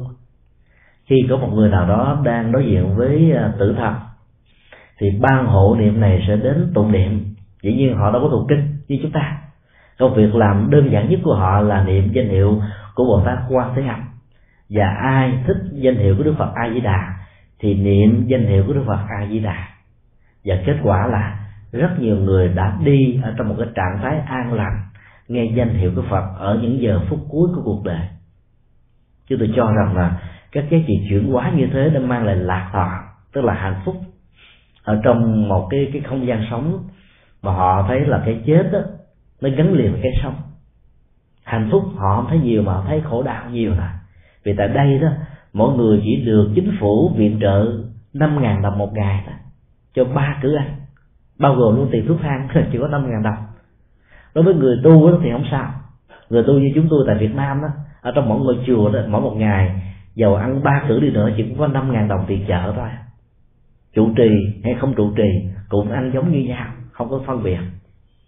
Và chúng tôi vẫn khỏe mạnh vẫn bình thường vì chúng tôi có tu tập có chịu hoa cho nên trong năm ngàn đồng đó, cho một ngày ăn như thế đó mình vẫn có thể tạo ra những dưỡng chất vì mình biết hít thở biết thiền quán biết kinh hành biết lệ phật. Và cái đó nó tạo sự vận động cơ thể toàn thân. Cho nên là sức khỏe vẫn có và hạnh phúc vẫn có. Còn năm ngàn đồng đối với những cái trung tâm bảo trợ xã hội như thế này nó không thấm béo vào đâu. Trước khi vào trung tâm thì nhiều người đã mang rất nhiều tật bệnh. Và những cái à, tủ thuốc đó, từ thiện ở đây nó thiếu thốn vô cùng. Cho nên là khi vào đó họ mang vào theo cả bệnh tật thì đó, cái khổ thọ nó có mặt hàng ngày, hàng giờ, hàng giây, hàng phút. Nếu khó, không có được cái sự quay về nương tựa đó, thì họ sẽ khó giải quyết được nỗi khổ niềm đau có những cái đau nhất ở trên cơ thể nó làm cho tâm mình bị khổ, tâm mình bất hạnh, tâm mình mặc cảm, tâm mình buồn chán, tâm mình cô đơn. Và cái cái khổ về tinh thần nó bắt đầu có mặt thôi. Do vậy đó, đưa nguyện chúng sanh để giúp cho mình có được một cái năng lực chuyển hóa. Làm thế nào để mình chia sẻ những cái giá trị an vui hạnh phúc mà mình đạt được thông qua sự tu tập và hành trì. Chứ bằng không đó, thì chúng ta sẽ khó có cơ hội thực hiện được cái tâm lượng bồ tát, mặc dù mình đã thọ giới bồ tát vấn đề sau khi một người thọ giới bồ tát không phải nằm ở chỗ là một tháng mình đọc lại cái giới này bao nhiêu lần, mà là trong một ngày mình thực tập đó được bao nhiêu phần trăm. Mỗi một cái giới của bồ tát hạnh, nó mang tính cách của sự hành trì và dấn thân, đưa người chúng sanh rất là lớn. Mà nếu không có sự hành trì, nó không có ý nghĩa gì cả. Cách đây vài hôm người có phật tử hỏi là, thưa thầy, chúng tôi đã thọ với bồ tát rồi mà bây giờ làm thế nào để được đắc giới? Lúc đó chúng tôi không trả lời. Bây giờ chúng tôi xin chia sẻ luôn muốn đắc giới bồ tát là phải hành bồ tát hạnh thôi. Hành hàng ngày hàng giờ hàng giây hàng phút. Càng hành bồ tát hạnh nhiều chừng nào đó thì chúng ta đắc giới bồ tát chừng đó. Đắc giới có nghĩa là mình mình mình uh, chỉ có tụng niệm bái sám là mình thành tựu đó không có. Mà phải dấn thân làm làm càng nhiều càng tốt. Ở chùa Hoàng Pháp cứ mỗi khóa tu hai tháng một lần bảy ngày đó thì có khoảng ba người tham dự. Cái tuần chủ nhật đầu tiên á, của mỗi một tháng đó là có thêm một cái khóa tu. Và cái khóa tu cho một ngày như vậy từ sáng đến chiều có khoảng năm ngàn người tham dự. Chúng tôi đã chia sẻ pháp thoại sáu bảy lần tại đây. Và xuống quan sát ở dưới nhà bếp đó và thấy rất là rất là tâm đắc với những phật tử hy sinh tại đây có các vị thầy cũng đã phát tâm xuống làm nhà bếp. Năm ngàn người ăn ba cử một lần. Có nghĩa là mình phải làm tất cả là mười lăm ngàn phần ăn. Tuy là làm rất là vất vả. Và chúng tôi nhìn thấy gương mặt của những người dân thân đây tươi rói nụ cười quan nghĩ mặc dù mồ hôi, mồ kê nó nhễ nhọa trên cơ thể, trên trán, trên má trên cơ thể của người đã, mà họ vẫn vui, bởi vì họ thấy rằng là mình phục vụ được và rất là hay. Thầy chủ trì tức là từ tổ thích nhân tính đã làm những cái lo phóng thanh đó, nó có mặt ở nhà bếp. Cho nên mặc dầu không lên ở trên điện phật không vào trong giảng đường để nghe pháp không thấy được gương mặt của vị pháp sư ấy thế mà họ vẫn nghe được pháp trong lúc đang làm công quả ở dưới nhà bếp. Do đó chúng tôi đề nghị là trong các ngôi chùa đó nếu mà có những khóa tu lớn mà cần đến sự phát tâm đóng góp của những người phật tử làm công quả đó, thì ở bất cứ chỗ nào cũng có những cái lo phóng thanh. Để trong lúc mà làm, người đó vẫn có thể cùng tu, cùng học, và để tùy hỷ công đức, tùy hỷ với pháp môn. Thì những người mà dấn thân tùy hỷ công đức trong lúc mà làm công quả, để dành cái cơ hội cho người khác tu đó, như vậy thì chúng ta hiểu rằng người đó đang làm hạnh nguyện bồ tát và người đó đang đắc giới bồ tát còn mình ở trên chính điện không thì mình chỉ đắc giới một phần. Còn xuống làm công quả nhà bếp đắc giới hai phần. Cho nên ai vào chùa làm công quả nhiều là đắc giới bồ tát nhiều đấy phải tin như vậy. Và đó là sự thật. Cứ mỗi một năm ờ, ở tại Đài Loan đó, vào ờ, ba tháng ăn cư như thế này, và nhất là cuối mùa hạ, họ tổ chức ít nhất là ba đại trai tăng, gọi là thiên tăng hội một ngàn tăng ni ngoại quốc đã được thỉnh mời về đây để làm lễ. Và họ đã phải ờ, và thuê một cái sân vận động với sức chứa là mấy chục ngàn người. Năm 2003 chúng tôi được thỉnh mời và tham dự lễ đại trai tăng. Lần đầu tiên chúng tôi ấn tượng vô cùng. Ấn tượng ở chỗ là những người làm công việc phục vụ phục vụ ở trong đại lễ trai tăng này, nó không phải là những người nghèo đâu. Những người không có công việc làm, mà là các giám đốc các ờ, đại gia, các những người rất là thành công trong các vai trò xã hội ngành nghề, họ phát tâm đến đây để phục vụ. Họ làm rất bài bản, rất là yên lặng. Cứ mỗi một tăng ni đến như vậy là họ có một cái dù che, dẫn đến nơi thỉnh mời ngồi đàng hoàng, tặng cho một cái cái cái khăn, rồi sau đó mới đi ra để trước những người khác vào. Và mấy chục ngàn người phật tử tham dự đó, ngồi đầy hết tất cả các cái khán đài trong sân vận động chỉ trong vòng có nửa tiếng thôi là cơm đã được phục vụ một cách đầy đủ. Và những người phục vụ là những người rất là giàu có. Họ có thể là thuê nhân công để làm nhưng họ muốn họ tự tay làm, vì cái làm đó họ trải nghiệm cái sự phục vụ và tìm kiếm cái hạnh phúc ở trong sự trải nghiệm phục vụ chúng sanh này. Và do đó, giá trị hạnh phúc và đắc với bồ tát nó sẽ lớn hơn. Cho nên để để đắc với bồ tát thì chúng ta phải dấn thân làm làm nhiều như là hình ảnh à, thiên thủ mình có hai bàn tay làm không đủ. Mình phải làm luôn cả ờ, những cái giờ giấc công quả tức là mình tăng cường thêm các bàn tay khác thôi làm bản thân mình chưa xong yêu cầu con cháu và cả người thân cùng vào làm. Ở chùa Trúc Lâm ở Chicago đó chúng tôi được thầy chủ trì giới thiệu với một gia đình. Ba mươi mấy thành viên của gia đình này đều là những người phật tử.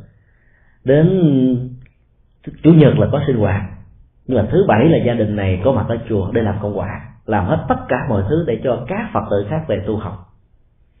Ông bà trong gia đình cũng làm, tám mươi mấy tuổi cũng làm, rồi cha mẹ là mấy chục tuổi cũng làm, con, rồi dâu, rồi rể, rồi cháu chích cũng vào làm. Chúng tôi chưa từng thấy một gia đình nào mà hạnh phúc như thế, làm việc tình nguyện như thế, mặc dù họ không thọ với bồ tát, nhưng họ đắc với bồ tát. Họ dấn thân họ làm việc và hạnh phúc ở trong sự giác thân là làm việc này. Cho nên đưa nguyện chúng sanh là trọng tâm tu học của bồ tát đạo. Và chúng ta đánh rơi chúng sanh mà không có sự phục vụ chúng sanh đó thì con đường tu tập nó nó sẽ không được trọn vẹn. À, chúng ta kết thúc cái phần à, chia sẻ về à, à, ba ngôi tâm linh.